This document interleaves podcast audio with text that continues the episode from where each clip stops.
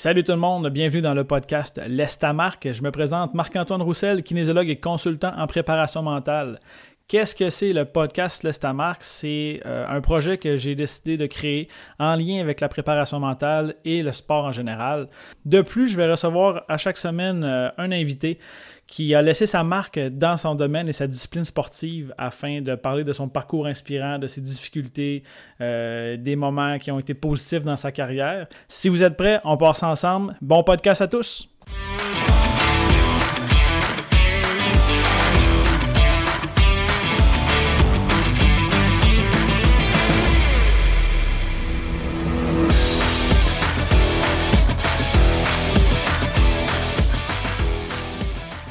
Salut tout le monde, très content de vous revoir dans l'épisode de l'Estamarque. L'épisode d'aujourd'hui a été tourné le 6 janvier dernier avec Marianne Saint-Gelais qui a été extrêmement généreuse de son temps. Euh, vous allez voir, l'épisode d'aujourd'hui est l'épisode le plus long de l'histoire de l'Estamarque. Mais euh, si vous êtes comme moi, là, vous allez être rivé à votre siège ou à votre volant ou peu importe où vous êtes en ce moment. Un parcours extrêmement intéressant euh, sur la vie de Marianne Saint-Gelais qui est patineuse de vitesse. Donc, on va pouvoir en apprendre sur ses Jeux olympiques, sur son développement au niveau sportif ainsi que son après-carrière. Donc, sans plus tarder, je vous souhaite un très bon épisode et on part ça maintenant. Bon matin, Marianne, comment ça va? Bon matin à toi, ça va bien, merci. Cool. vraiment heureux que tu sois de passage dans le podcast ce matin. Là, euh, un, petit, euh, un petit sondage au mois de décembre dernier, savoir qui, était, euh, quelle personne j'aimerais avoir dans mon podcast. On a mentionné ton nom, tu m'as fait signe sur Instagram, puis ce matin, on est là ensemble, très, très, très heureux. Mm. Première des choses, comment ça va en ce moment? On est au début du mois de janvier, COVID, le sport est arrêté. Comment ça se passe pour toi maintenant? Bien, ça se passe bien. On dirait qu'on est dans la deuxième fois, la deuxième, je ne sais pas, vague, appelons-la comme on veut, mais on dirait qu'on a un peu d'expérience comparé à l'année dernière. Puis, tu sais, je dis ça en étant euh, très sarcastique, parce que c'est ce genre de, phénomène qu'on n'aurait pas voulu vivre une deuxième fois, c'est certain. Là. Mais c'est drôle, mais on a quand même de l'expérience. Je parle pour, pour nous, là, toute la logistique des groupes d'entraînement, tout qu'est-ce qu'on va faire, être original avec nos jeunes, tout ça. Là, on, on, a, on, a, un certain build-up de déjà fait. Là. Euh, mais il reste que c'est pas évident. Ça reste. Euh, je vais parler pour ma sphère, mais on n'a pas besoin de regarder bien loin que ça touche tout le monde, puis ça touche toutes les sphères, on n'est pas plus euh, malchanceux que les autres, ou peu importe. C'est juste qu'on on a tendance à vraiment plus avoir les, yeux sur notre situation. Puis mais c'est sûr, fait que c'est pas évident. Nous, on entraîne la jeunesse, fait qu'on on voit aussi les répercussions que ça peut avoir sur leur santé mentale très, très tôt. Euh, dans, leur carrière, mais aussi très, très tôt dans leur vie. c'est des choses qu'ils n'ont pas nécessairement besoin de vivre. Euh, fait qu'on essaie d'être là pour eux, on essaie d'être positif quand même dans tout ça. Puis, puis ben, c'est ça, on le sait, on est, on est des modèles pour eux autres, pas parce que je suis une médaille olympique, mais parce que je suis un adulte. Puis les adultes, ben, souvent, on a ce, cette espèce de mandat-là d'inspirer puis de, montrer la voie. Fait que j'ai décidé de, rester vraiment positive là-dedans puis d'amener des solutions au lieu de, me plaindre parce que, parce que ben, c'est ça, ça serait plus facile de se plaindre que de trouver des solutions. effectivement, ben, j'aime ta façon de penser, là, surtout que ça touche effectivement le passage de vitesse, oui, mais il y a plein d'autres sports partout au Québec mm. que c'est touché, l'école à la maison, l'université, donc c'est pas, pas facile. Euh, tu parlais tantôt que tu travailles avec des jeunes athlètes. Euh, avant qu'on se rencontre, avant qu'on commence en 15-17 ans, toi, en tant que jeune athlète, quand est-ce que tu as commencé réellement à patiner, puis même à toucher avec le sport euh, quand tu étais jeune? Bien, le patin est arrivé à l'âge de 10 ans. Mais euh, j'ai toujours été sportive. Nous, je viens d'une famille de, quatre enfants, fait que c'était. Il y avait de l'action dans la maison, fait que ma mère a toujours cherché à, à, nous faire bouger, puis il y avait des choses qui étaient quand même importantes là, dans, dans, je sais pas, dans sa façon de voir aussi notre, euh, évolution, puis comment qu'on allait, allait se développer. Fait qu'on a touché pas mal à tout. Moi, j'ai une grande sœur, fait que j'ai eu euh, cette chance-là d'être motivée par ma grande sœur dans, dans, tout ce que j'ai fait au début. Puis éventuellement, la motivation est venue de moi-même parce que j'avais trouvé ma passion puis qu'est-ce que j'aimais faire. Mais, euh, tu sais, jeu collectif, on, a fait beaucoup de choses. On a joué au soccer, on a fait de la natation, on a fait, mon Dieu, de l'athlétisme. On a fait vraiment beaucoup, beaucoup, beaucoup de sport. Puis le patin est arrivé à l'âge de 10 ans, un peu vraiment euh, par hasard. La, présidente du club, ça se trouvait être ma, voisine. Je suis native de Saint-Félicien au Lac-Saint-Jean, donc euh, on se connaît beaucoup, beaucoup. Là, on emprunte des œufs à un, mais c'est aussi notre, dentiste. C'est vraiment, vraiment proche comme ça, tu le sais. Là. Euh, fait que, fait que ma, voisine était la présidente du club à Saint-Félicien. puis ben, le club n'allait pas super bien à ce moment-là, donc elle était un petit peu en recrutement. Fait qu'elle nous, nous demandait si on avait envie d'essayer le patin. Puis ma grande sœur et moi, on a essayé. Puis tu vois, on est restés euh, tous les deux quand même vraiment longtemps. C'est moi la, la, celle qui a le plus perduré. Mes, mes, deux plus jeunes, ma, plus jeune sœur et mon plus jeune frère, ont aussi commencé le printemps d'après. Euh, mais euh, de les quatre enfants, c'est moi qui ai le plus qui a le perduré dans ce sport-là. Mais oui, il y a un moment où mes parents couraient tous les niveaux de compétition. On n'avait pas une, une fin de semaine de lousse, ça, c'est sûr. C'est quoi, quoi l'écart d'âge entre toi et tes sœurs et ton frère? Êtes-vous proche? Avec ma grande sœur, ben oui, on est proche. Mettons, mettons ma grande sœur et moi, on a deux ans. Avec ma petite sœur, j'ai quatre ans, puis les deux plus jeunes ont deux ans. Fait que, euh, quand la plus vieille et le plus jeune, il y a huit ans. C'est cet écart-là qui est, qui est loin, mais, mais on avait chacun nos amis. Là, on, Donc, ensemble. Tes, parents couraient les arénas, mais pas tout le temps aux mêmes heures, puis pas tout le temps aux mêmes compétitions. J'imagine à un moment donné, quand toi et ta soeur plus vieille, vous deviez quitter à l'extérieur, euh, c'est plus de logistique un tout petit peu? C'est arrivé, c'est arrivé euh, quand même assez souvent où même ma grande sœur partait toute seule parce qu'il y a un moment où ma grande sœur et moi, on n'était pas dans le même niveau non plus. Euh, fait que moi, je partais avec mes parents ou vice-versa, je partais avec une amie, puis mes parents allaient avec les plus jeunes. Ou, euh, le seul, vraiment, le seul truc que mon père n'était pas capable de me laisser partir, c'est quand je partais à l'extérieur du Québec. Ça, mon père, il, fallait qu'il vienne avec moi. Là, il n'était pas capable de, un, laisser sa petite fille, c'était difficile. à ce moment-là, j'avais 16 ans, j'avais 15 ans, j'étais encore très jeune. Euh, puis l'autre affaire, c'est que mon père aimait beaucoup voyager. on ah. beaucoup, beaucoup, euh, on a beaucoup connecté. mon père, pour moi, c'est celui qui me suivait le plus, plus dans mes compétitions. Puis il le fait encore longtemps. J'avais 18 ans, puis j'étais en Italie, puis mon père était avec moi. Là, fait ah, c'est cool ça. Euh, ouais, mon père a toujours eu cette passion-là de voyager aussi. fait qu'on a un petit peu, on a un petit peu entretenu ça ensemble le, plus longtemps qu'on a pu. Après ça, ben, venir en Pologne, c'est une autre histoire. puis je voulais savoir, on sait qu'au Saguenay-Lac-Saint-Jean, ben, en fait, Saguenay, c'est comme une. Ben, Saguenay-Lac-Saint-Jean, en fait, c'est une pépinière à patineurs de mm. vitesse. Euh, corrige-moi, c'est surtout plus courte piste, hein, si je ne me trompe pas, que, au Saguenay-Lac-Saint-Jean qu'on ben a développé. Oui. Puis, comment ça, ça s'est passé? Parce que j'imagine qu'il n'y avait pas de sport-études tant que ça dans ce temps-là, quand tu as commencé à Saint-Félicien à, à, 10 ans. Comment tu t'es développé, les heures d'entraînement, puis comment tout ça, tout ça s'arrimait ensemble? Ben, moi, j'ai commencé, comme tu dis, à Saint-Fé, puis c'est vraiment là que tout a commencé. Puis pour maintenant faire de l'entraînement puis être entraîneur avec mes jeunes, on dirait que en fait, c'est ça qui a fait en sorte que j'ai eu ma base, puis c'est comme ça que j'ai explosé dans le fond. En bout de ligne, quand tu commences, ce n'est pas nécessairement les heures d'entraînement que tu vas mettre, puis les efforts, mais c'est ta passion. Parce que la passion puis l'étincelle que tu vas avoir pour ton sport ou pour je ne sais pas, le théâtre que tu fais, les ateliers d'écriture que tu fais, peu importe le domaine que tu as choisi, c'est l'étincelle puis la passion qui va faire en sorte que tu vas avoir envie d'en mettre plus, puis que tu vas avoir envie de t'impliquer. Puis... Fait moi, Saint-Félicien, ça a été ça. Ça a été ma, mon étincelle, ça a été mon, ma patinoire à passion, là où j'allais jouer avec mes amis, où l'entraînement, c'était très, très, très secondaire. Les résultats, c'était très, très secondaire. Puis si ma mère était ici en arrière, elle dirait la même affaire parce que j'étais très, très J'étais pas orgueilleuse, puis c'est drôle parce que dans le sport de haut niveau, ça nous prend de l'orgueil. Je l'ai développé plus tard. Mais quand j'étais jeune, moi, gagner, c'était, c'était vraiment pas un must. J'allais patiner avec mes amis, puis ça me faisait vraiment plaisir. ça s'est développé plus tard. après ça, bon, on est allé à Chicoutimi parce que bon, il y avait un centre régional aussi là-bas à Chicoutimi. Fait qu'on a commencé à aller patiner deux fois semaine euh, au centre Georges Vézina. Euh, puis là, après ça, ben là, ça s'est enclenché parce qu'on avait notre volume d'entraînement de Saint-Félicien, puis on avait aussi accès à cette grande glace-là olympique qui était le San Georges Vézina. Fait qu'éventuellement, euh, on a pris en, je vais te dire, en expérience, puis on a pris aussi en maturité, puis les plus grosses compétitions sont arrivées, puis ça s'est enchaîné vraiment rapidement. J'avais la possibilité de partir de Saint-Félicien euh, un an plus tôt, donc à l'âge de 16 ans. Ma mère a refusé. Ma mère a dit non, ma fille a fini son école avec ses amis, elle part pas avant 17 ans. Puis je me rappelle plus si cette décision-là m'a fait mal, mais ça a été la meilleure décision que ma mère a prise, à mon sens. Mhm. Euh, ça ne sert à rien de déraciner. Puis c'est drôle parce que moi, je coach des jeunes de 15 ans.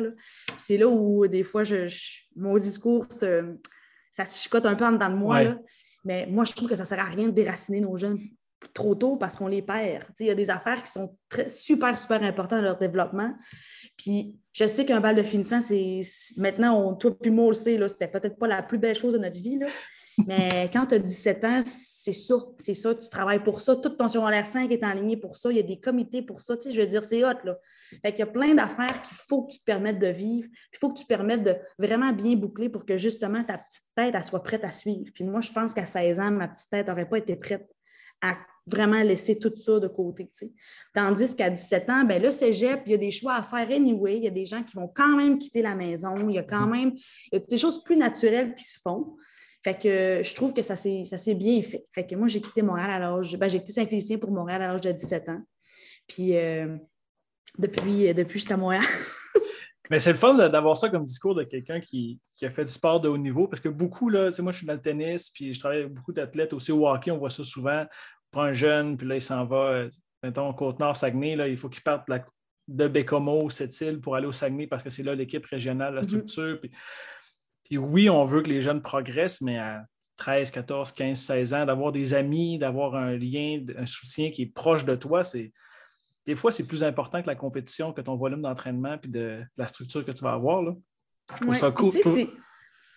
Euh, oui, mais c'est dur à voir, je trouve, parce que c'est vrai que quand tu es là-dedans puis que ton enfant a 13 ans, c'est sûr que tu le vois exceptionnel. Puis puis je ne suis pas en train de dire qu'il n'est pas exceptionnel, mais je suis en train de dire que de 13 à 17 ans, puis de 13 à 20 ans, il s'en passe en tabarouette des affaires. Là, eh fait puis dans le développement d'un athlète, tu peux être plus euh, tu peux être juste plus avant-garde sur certaines choses. Euh, peut-être que ta petite de 14 ans, ben, elle n'a pas encore ses règles, alors que l'autre, elle l'a depuis qu'elle a 12 ans. Puis ça, ça fait une énorme différence dans toute cette espèce de gestion de l'acide lactique, puis gestion de l'effort-là que les, que les, jeunes femmes ont à vivre. il y a plein, mm-hmm. plein, plein d'affaires qui, qui, sont hyper importantes à ne pas négliger. Fait que je me dis, ça ne sert à rien de. Parce qu'il y a tellement de choses qui se passent naturellement pour ces jeunes-là. Gardons-les dans un environnement où c'est stable, où ils sont bien, parce que souvent, quand tu les changes trop d'environnement, ben, c'est ça qui devient pas le fun. Moi, c'est vraiment par ça que je que j'ai envie que mes jeunes soient bien dans leur environnement. Fait que l'environnement, c'est oui, c'est moi, mais c'est le, le, cadre qu'on donne, c'est les autres jeunes, c'est toute cette espèce de dynamique-là que quand ils rentrent à l'aréna Maurice Richard, ben, ils, ils se sentent bien, ils se sentent en confiance puis en sécurité. Puis c'est là qu'ils vont avoir envie de, de se donner, parce que si on leur donne cet environnement-là sain, il n'y a pas de raison que si la passion est là, ben, il n'y ait pas envie de performer. Mais ça prend aussi cette maturité-là pour le, pour le voir. Puis à 15 ans, puis ben, à 14, 13, 15 même, des fois, ben, tu n'es pas nécessairement rendu là encore. Tu as encore du cheminement à faire. Oui, on dirait que les gens qui sont dans le monde du sport, qui ont des conseils pour ces gens-là, soit les parents ou les athlètes, ils, pas qu'ils ne sont pas réceptifs, mais comme tu disais, on voit l'enfant qui est super. moi, mon mm-hmm. enfant, c'est le meilleur. Puis euh, moi, j'ai beaucoup de parents qui me disent Mon jeune, il ne performe pas. Puis l'année passée, quand il était ici, il performait. Mais là, à l'extérieur, il ne performe pas du tout. Puis pourtant, il est bon, mais tout le reste, c'est en dehors de l'aréna, puis du terrain de tennis, puis de euh, la pente de ski. Si le jeune à l'école, ben là, en plus avec la pandémie, il est isolé. Il est à la maison, mm-hmm. des contacts euh, seulement numériques. Euh, il y a plein, plein de choses que le jeune doit développer qui vont l'aider à bien performer. Puis je trouvais ça bien, je trouvais ça intéressant quand il rentre à l'aréna, il va avoir du fun, puis il est bien, puis il est content, puis il est correct. Oui. Ouais, ben, moi, je pense que c'est là-dessus qu'on devrait tous miser. Là, souvent, c'est même, on n'a pas besoin d'aller loin. Là, des fois, c'est aussi les climats familiales. Moi, dans mon environnement chez moi, c'est un environnement qui était sain. Fait que j'ai, jamais eu envie de m'en aller de ce climat-là. Je savais que je, faisais une niaiserie, par exemple, j'allais me faire chicaner, mais je savais que mes parents allaient quand même m'aimer, puis que ça allait quand même être sécuritaire, puis que ça allait quand même être un environnement où j'allais être bien, puis que j'allais être bien traitée. Fait moi, on dirait que c'est pas dans ma tête à moi, là, ça a été ça. Puis c'est aussi de se ramener à, ce que moi j'ai vécu. Puis mon cadre à la base que j'ai eu à Saint-Félicien, c'était ça, c'était le plaisir. Puis j'avais envie d'y aller, mais pourquoi? Pas pour performer, j'avais envie d'y aller parce que j'avais du fun. Puis on me permettait d'être moi-même sur cette glace-là, c'est-à-dire très, très vivante. Je prenais de l'espace. je veux dire, mon Dieu, je parlais à tout le monde, puis j'étais moi. J'étais vraiment la petite marraine vigoureuse avec de l'énergie à revendre mais on n'a jamais cherché à me tempérer puis à me rentrer dans un moule. On me laissait être moi. Puis, euh, puis ça, ça m'a donné justement toute la confiance, je pense, que j'avais besoin. Puis cette certitude-là de, ben, de m'aimer puis d'avoir confiance en moi. Puis des fois, c'est des petites affaires quand on est très, très jeune qui vont venir brimer un élément dans, tout ça. Puis ce qui va faire que tu vas hésiter peut-être dans certaines choses. Fait que Fait que je mise là-dessus. Moi, je mise beaucoup sur l'environnement de mes jeunes. Ben, c'est une philosophie que j'aborde et que j'adore. En fait, je suis content que tu le dises puis que c'est vraiment bien. À ceux qui écoutent, là, c'est un, bon modèle à suivre, ça, c'est sûr et certain. tu disais que tu es parti à Montréal à 17 ans, fait que c'est à peu près en 2007, ça, ces dates-là. Euh, entre 2007 et 2000, où tu as commencé à patiner, est-ce que tu as fait des compétitions d'envergure ou, euh, tu sais, moi, en tête, moi, j'ai participé à plusieurs Jeux du Québec comme membre de mission, entraîneur, athlète. C'est souvent là que, justement, tu parlais d'étincelle tantôt. Moi, ça l'a allumé quelque chose la première fois que je suis allé en 2001. Ça l'a allumé quelque chose d'incroyable en dedans de moi. Est-ce que tu as participé à des Jeux du Québec quand tu étais plus jeune? J'ai fait les Jeux du Québec, mais en athlétisme. je ne les ai pas fait en, en, patin. Euh, puis, tu sais, oui, moi, ce genre de rendez-vous-là, j'aimais vraiment ça parce que c'est vraiment un contexte. Oui, on fait de la compétition, mais c'est un contexte où on, rencontre vraiment d'autres des, des, sports, surtout, mettons, en athlétisme. Moi, j'étais complètement dans une autre sphère. C'était du sport d'été, puis on ne on rencontrait pas ces gens-là d'habitude. Fait que moi, j'aimais beaucoup, beaucoup toute l'énergie puis l'atmosphère qui se dégageait de ces jeux-là. C'est un, un mini rappel des Olympiques. Puis, euh, en fait, c'est un mini rappel des Jeux du Canada que j'ai vécu quelques années plus tard. Puis, les Jeux du Canada, c'est vraiment encore plus une réplique, mais plus petite des Olympiques. Fait que, fait oui, j'ai eu la chance de vivre euh, des Jeux différents. Les Jeux du Canada, je les ai vécus en patin, par contre. Puis euh, j'ai vécu ça en 2007. Fait que j'étais, je partais. En fait, c'est l'année que je suis partie à Montréal. Fait que moi, j'ai vécu les Jeux en février, puis je suis partie en juin de Saint-Félicien, après l'année scolaire, dans le fond. Euh, puis tout ça est arrivé vraiment rapidement pour moi parce que, bon, j'ai fait une Coupe du Monde. Euh, moi, ça a été ça, vraiment, mon étincelle. C'était la Coupe du Monde que j'ai fait euh, en février aussi. Fait que j'ai eu une grosse année. J'ai fait une Coupe du Monde en février. Je suis revenue une semaine. J'ai eu une semaine de break à Saint-Fé. Je suis repartie parce que c'était genre à Whitehorse, dans le nord du Québec, qu'on s'en allait. Non, du Canada, excuse-moi. Puis, euh, fait qu'on, vraiment, là, j'ai pas, j'ai eu un gros mois de février, puis une grosse année 2006-2007. fait que ma Coupe du Monde, ça a été vraiment une révélation pour moi, là. Tu sais, je m'entraîne encore à Saint-Félicien à ce moment-là, avec le centre Margagnon, euh, à Chicoutimi. Puis euh, là, on m'invite à faire une Coupe du Monde. fait que je suis allée, c'était en Bulgarie. Puis j'ai trippé ma vie, j'ai terminé cinquième au 500. puis là, je me disais, mon Dieu, c'est la crème la crème. Là, en, en courte piste, nous autres, c'est les mêmes adversaires. En Coupe du Monde, en Championnat du monde, aux Olympiques, ça ne change pas. C'est sûr que le format de compétition est différent, mais en bout ligne, c'est toujours les mêmes adversaires.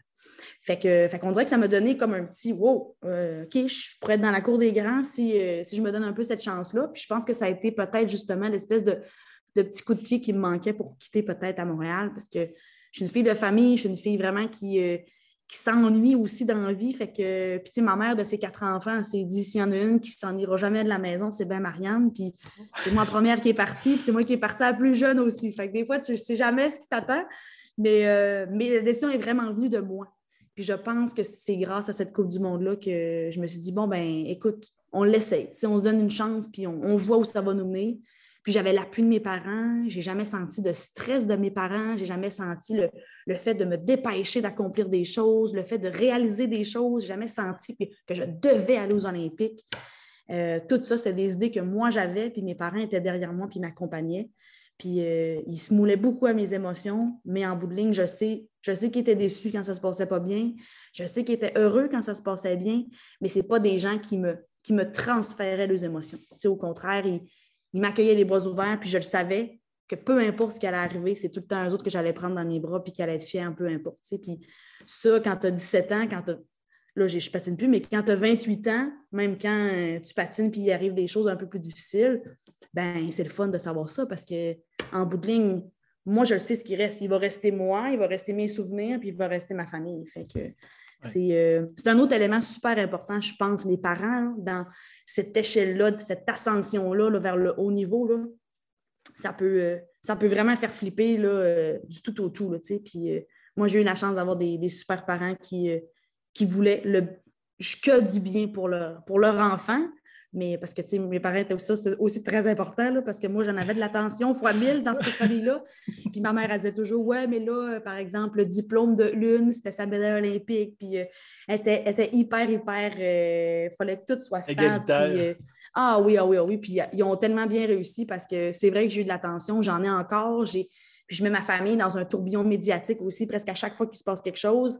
Puis ma famille, ben, au lieu d'être en colère contre ça ou de dire Ah, mais nous, c'est pas ça qu'on a voulu, puis tout ça, ben, ils sont au contraire, ils sont super, ils ont toujours été super soutenants, supporters dans tout ça. Fait que ils ont réussi. Ils ont réussi malgré tout à nous garder hyper, hyper serrés. Puis euh, les valeurs familiales ont toujours été mises de l'avant. Fait que ça fait que en bout de ligne, ben, mon noyau, il est toujours aussi solide. Puis ben, moi, ça me rassure parce que quand je retourne à Saint-Fé, euh, je veux faire la vaisselle, scier du bois, faire du skidoo, puis euh, j'aime bien ça. ça me fait rire.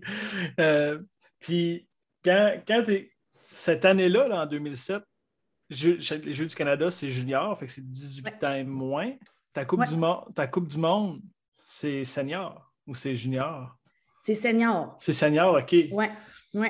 Fait que là, tu fais un senior avant d'aller à une compétition junior. Comment ça s'est passé, ça? Parce que là, tu dois gérer euh, les attentes de un, après ça, là, je m'en vais junior au Canada. Mm-hmm. Plus facile un peu. Ouais. Ben, tu as tout à fait raison, mais j'étais tellement pas encore là dans ma tête que c'était, ben, surtout la Coupe du Monde. Je veux dire, moi, j'allais là pour setter comme, on dirait, comme des barèmes. Là. Je veux dire, je sais pas où je me situe, je ne sais pas trop à quoi m'attendre. Fait que j'allais vraiment là pour voir puis prendre l'expérience. Mais par la suite, les, les, Jeux du Canada, je, je, savais que j'étais une favorite dans ma catégorie.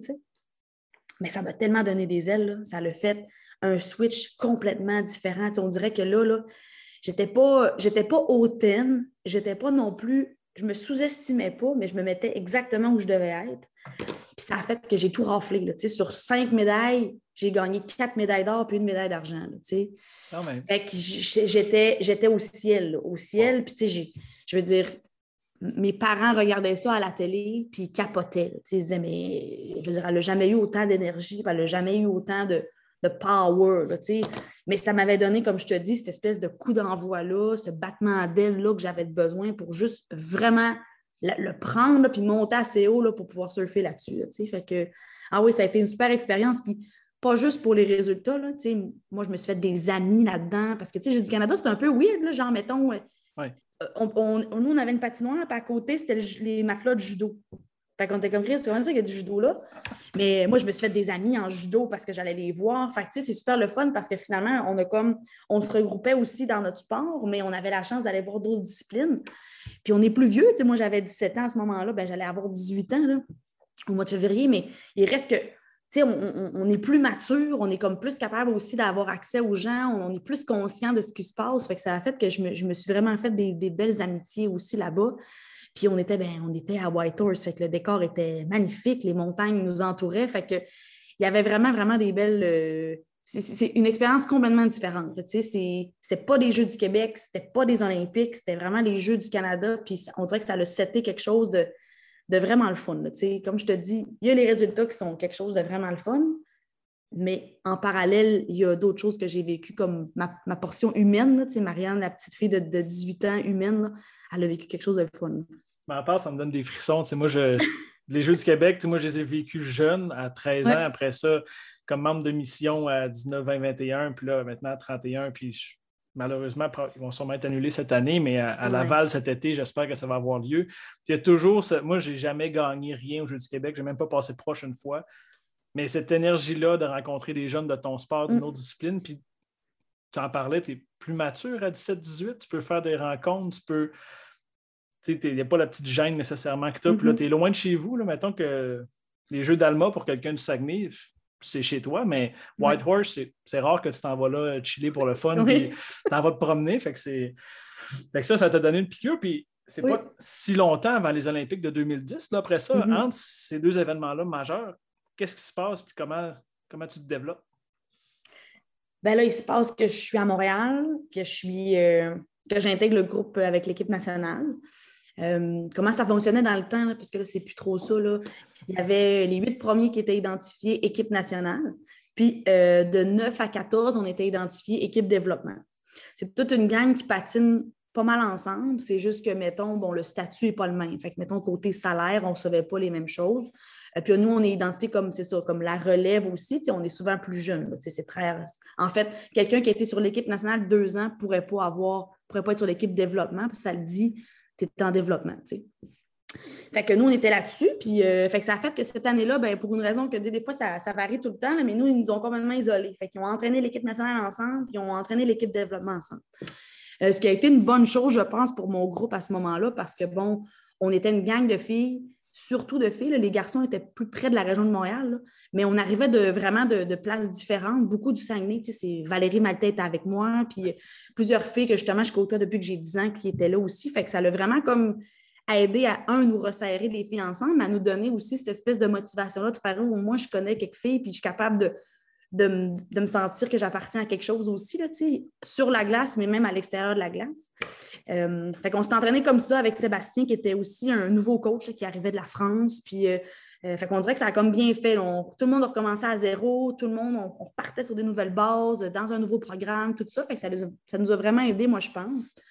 Puis ça a été trois ans vraiment de, d'expérience. Fait que nous autres, quand on est juniors, ben, c'est les mondiaux juniors qui nous intéressent. Fait que ça a été mon objectif jusqu'à l'âge de 19 ans. Euh, puis, tu sais, l'autre affaire, c'est quand tu arrives sur une équipe nationale, dépendamment de, ton niveau, de ce que tu as fait, là, on est comme du vin, là, on est comme un peu identifié. Là. Fait que, moi, j'étais une QV 2014. 2010, c'était trop tôt, tu comprends, parce que j'avais même pas un cycle olympique complet. Fait eh on, était, on était tous pareils dans cette vague-là de filles qui venaient d'arriver, même de gars qui venaient d'arriver. On était la QV 2014 plus. Fait qu'on s'entraînait en vue de ces jeux-là et non pour ce qui s'en venait en, ben, trois ans plus tard, mettons. Fait que fait que c'est ça. Fait que beaucoup, beaucoup d'entraînement. Le volume d'entraînement a vraiment, vraiment augmenté pour moi. Beaucoup de nouvelles façons de m'entraîner aussi. Euh, la première année, ça a été beaucoup d'adaptation parce que j'allais à l'école en même temps. Puis là, on dirait que j'avais de la misère à combiner tout ça. Euh, aussi, le, je veux dire, je faisais des compétitions. on m'envoyait quand même à faire des Coupes du Monde euh, au niveau international. Je ne les faisais pas toutes, mais j'en faisais un petit peu. Puis éventuellement, ben, je, me suis classée sur l'équipe l'année qui suivi. Fait que j'avais pas le ah choix. Fait qu'un coup que tu es classé sur l'équipe, ben là, tu suis le protocole de l'équipe puis tu suis le, réseau de compétition. Fait que euh, ma saison 2007-2008, ben là, tout de suite, je me suis classée sur l'équipe. Euh, fait que là, j'ai commencé à voyager en Coupe du Monde, plus euh, championnat du monde aussi. Fait que là, ça, la roue a vraiment commencé. Mais si tu regardes mes résultats dans ces années-là, j'avais rien pour appuyer une, une, participation au jeu, là, dans le sens que oui, je les avais les jambes, je veux dire, tu le voyais sur un départ de 500 mètres que j'avais les jambes, j'avais l'explosivité. J'avais juste pas l'expérience puis la maturité d'être capable de, tout le temps courser contre ces filles-là qui ont beaucoup d'expérience. Fait que, il y avait des compétitions où je terminais deuxième au 500, puis il y a des compétitions où je finissais quatorzième, puis euh, c'était ça. Fait que j'étais très, très, très euh, en montagne russe encore. Là.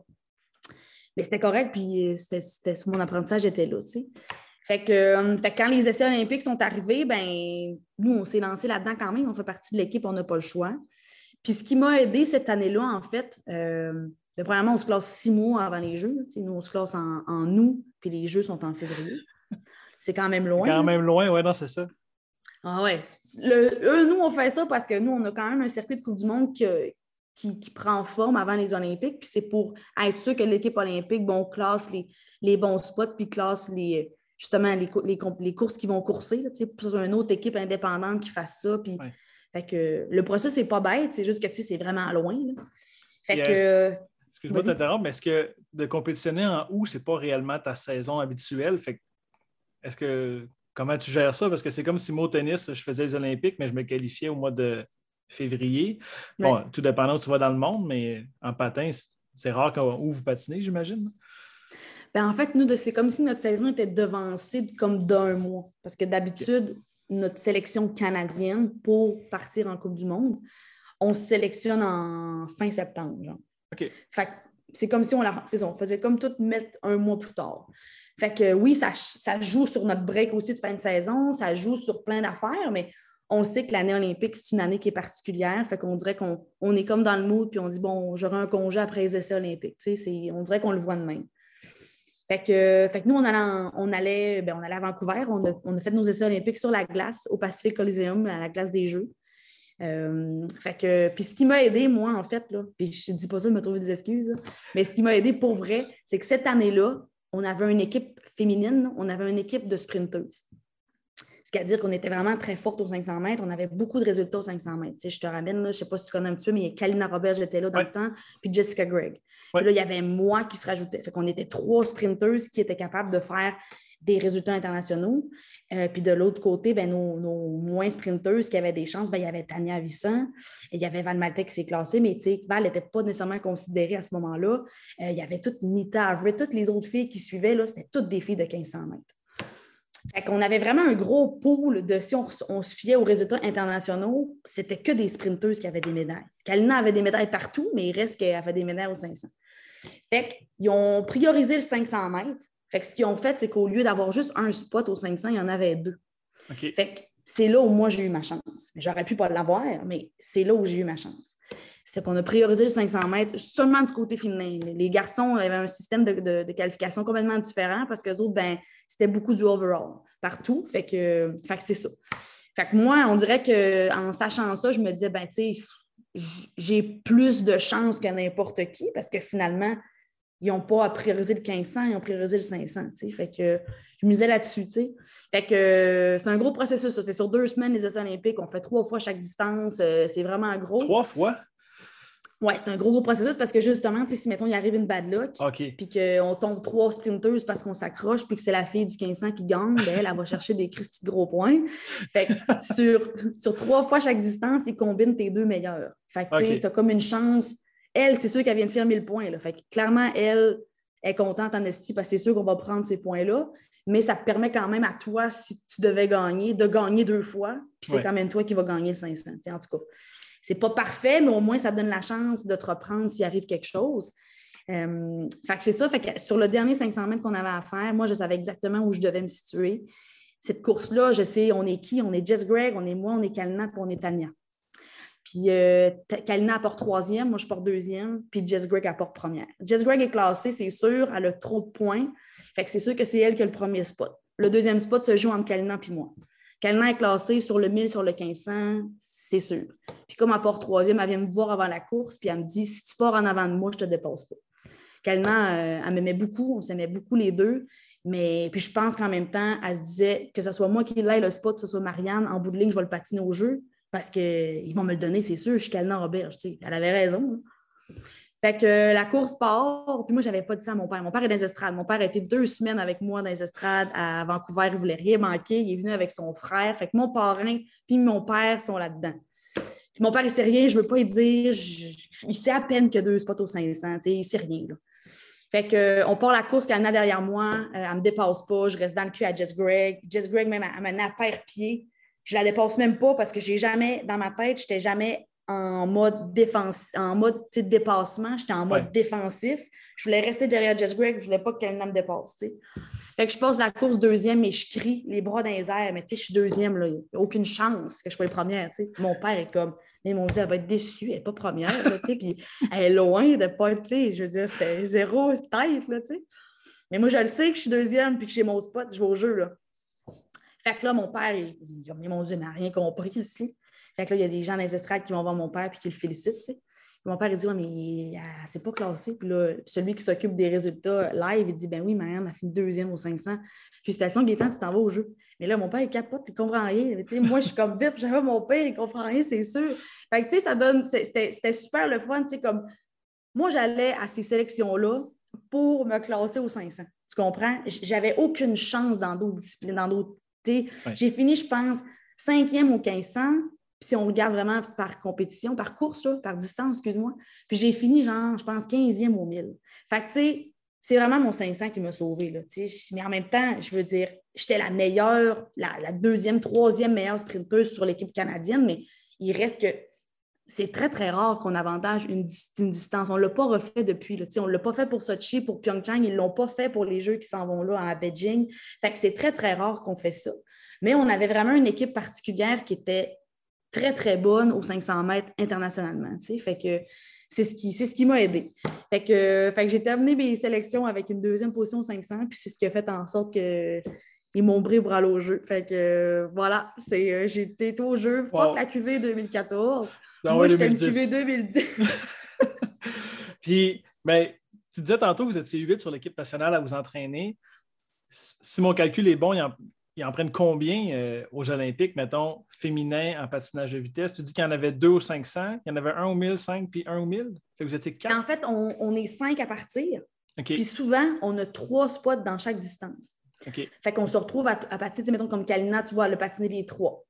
Euh, OK. Tania en avait patiné deux. Euh, moi, j'ai patiné juste le 500. Euh, Val a juste patiné le 1500. Mais tu sais, si tu fais le calcul vite, vite, nos trois spots sont pris, là, tu comprends? Oui. Qu'au 500, il y avait Kali, moi, Jess. Au 1000, c'était Jess, Tania, Kali. Au 1500, c'était Tania, Kali, OK. Val. Fait que finalement, on a trois spots partout. Puis, mais les filles sont dispatchées un peu partout, tu sais, dépendamment de tes qualités, dépendamment de où tu t'es classé. Dans le fond, si je prends un exemple facile, dans le cas de Kalina, c'était simple parce qu'elle avait gagné le 1500, le 1000, puis elle avait fini troisième au 500. Mais c'était sûr que ça allait être elle qui allait avoir le troisième spot au 500. Ça allait pas être, ça allait pas être la fille derrière. Ça allait pas être Tania ni Val Maltais parce que, tu sais, à ce moment-là, quand on est classé pour partir au jeu, ça se joue entre les cinq filles là, qui vont au jeu. Fait que, tu sais, au même titre que moi, il m'aurait jamais donné le 1500, tu comprends? Ouais, à ce moment-là, je n'étais pas bonne au 1500. Fait que ça se fait, ça se fait assez facilement, assez rapidement par la suite. Fait que, euh, fait qu'on est cinq à partir pour le relais. Parce que l'équipe de relais, dans le fond, on est quatre à faire le relais. Mais ça prend tout le temps une substitut. Puis des fois, ben, ton équipe est assez forte pour que les cinq puissent patiner. tu sais. Fait que, euh, fait que ça prend un roulement. Puis euh, ouais, fait qu'on est, on est officiellement cinq à faire l'équipe euh, olympique. Puis là, tu pars à- aux Jeux olympiques chez toi, un peu moins loin que Whitehorse, mais c'est quand même Vancouver, c'est chez vous, tu connais la glace, Ouais. ça reste l'expérience olympique. Comment c'est ça pour une jeune fille, une jeune femme à ce moment-là de Saint-Félicien qui a commencé parce que la voisine lui a demandé de venir s'inscrire. Là, tu te dis, waouh, là, je suis en cérémonie d'ouverture à Vancouver aux Olympiques. C'est euh, c'est de loin les plus beaux jeux que j'ai vécus, puis euh, pas à cause des résultats, là, parce que justement, j'avais cette naïveté-là de rentrer la tête vide à des Olympiques. Ouais. La naïveté de ne pas être connue. La... Tu disais le nom de Marianne Saint-Gelais, il n'y avait personne qui savait c'était qui. Euh, personne n'avait d'attente. Il y avait juste moi qui avais mes propres attentes puis qui avait mon propre schéma de, performance pour le 500 mètres. Euh, de rentrer dans ce stade-là à la maison aussi. J'ai vécu des jeux à la maison. Très peu de gens vont vivre ça dans leur vie. Là. Premièrement, très peu de gens vont vivre les jeux. Les vivre à la maison, c'est encore plus exceptionnel. D'entendre ces gens-là crier pour nous dans la cérémonie d'ouverture, c'est euh, c'est vraiment, vraiment, vraiment quelque chose de- d'unique. Hey, je me rappelle, je suis rentrée milieu de pack du peloton de la cérémonie d'ouverture, puis j'ai fini à la fin. Puis tu sais, quand tu vois la. En tout cas, moi, j'ai quand tu vois une image de haut à un moment donné de la cérémonie quand on rentre, là, il y a comme quelqu'un en écart complètement en arrière, c'est moi. Parce que je regarde partout. Puis là, il y, a des, il y a des petites madames qui sont sur le bord avec des patentes de même qui font ça. Puis là, je les trouve belles. Je suis comme, mon Dieu. Puis là, je reste devant eux autres. Puis là, j'avais un Kodak. Puis j'ai pris aucune photo. Je, fallait, je, je l'avais dans mes mains. ben, je savais que je l'avais dans mes poches. Je n'aurais pas pris de photo. Je l'avais dans mes mains. J'ai pris aucune photo. Les photos sont avec mes yeux puis ma Ça, tête. ça reste dans ta tête, ouais. J'ai rien pris. Puis à un moment donné, il y a Tania qui arrive puis qui me pogne. Puis elle dit Mais qu'est-ce que tu fais? Comme, Hum, qu'est- rentre dans parade, si t'es où? Fait que- mais j'étais tellement hypnotisée par ça. Je, je trouvais ça magique. C'est, fabuleux, là, tu sais. Puis j'en ai vécu une autre à Sochi, puis c'était pas la même affaire. Tu sais, c'était, c'était Ouais. différent. Fait que, fait que tout ça, toute l'aura qui est autour de ça, le, fait de les vivre à la maison, le fait, le fait que justement, moi, j'arrivais là avec euh, la plus belle naïveté que quelqu'un peut avoir, avec la plus belle. J'avais, j'avais des ambitions, là, j'en avais des, des- des objectifs de performance. Tu n'arrives pas aux Olympiques en disant je veux gagner de l'expérience. En tout cas, Ouais, dans ma tête à moi, c'était pas possible. On n'a pas tout fait pareil, mais moi, ça, c'était pas possible. Mais en même temps, je ne pouvais pas non plus dire je m'en vais au jeu gagner l'or. Mais là, j'en ai pas eu une médaille d'or à date aux 500 mètres, fait que calme tes nerfs, là, tu sais. Fait qu'il y avait ce, ce beau côté-là de naïveté, mais d'être consciente que, que je pouvais quand même aller chercher des belles choses, tu sais. Puis là, ça commence la compétition. Si je ne me trompe pas, c'est médaille d'argent à Vancouver? Oui, oui. toute cette. euh, parce que là, ben, tu sais, on parlait tantôt de. Tu patines avec les mêmes filles au Canada tout le temps, qui sont un peu tes rivales, mais aussi tes amies, là, Kalina Mhm. puis euh, Tania, c'est ça que tu disais tantôt? Oui. Là, euh, au patinage de vitesse, j'en ai pas écouté beaucoup, là, mais je sais que les Chinoises sont un peu tannantes, puis les Mhm. Coréennes aussi. Les Coréennes. Fait que là, mhm. tu arrives, tu rencontres les Coréennes puis les Chinoises aux Jeux Olympiques. Te rappelles- Est-ce que tu te souviens de ta course? Mettons, je te demande là, te, te souviens-tu de ce qui s'est passé dans ta course que tu as fini deuxième? Je me rappelle de rien. Je me rappelle de rien, puis je, je la regarde, puis je suis même pas capable de, de me remettre dans, dans mes patins. Je regarde même le, début, là, où là, il nous présente, je me rappelle, je me rappelle même pas d'avancer à la ligne, puis de saluer ces 14 000 personnes-là qui sont là. là. J'ai aucun souvenir, aucun. Puis c'est, je pense, ce qui a fait en sorte que, que j'ai performé, puis que je suis restée dans la bonne zone, puis que...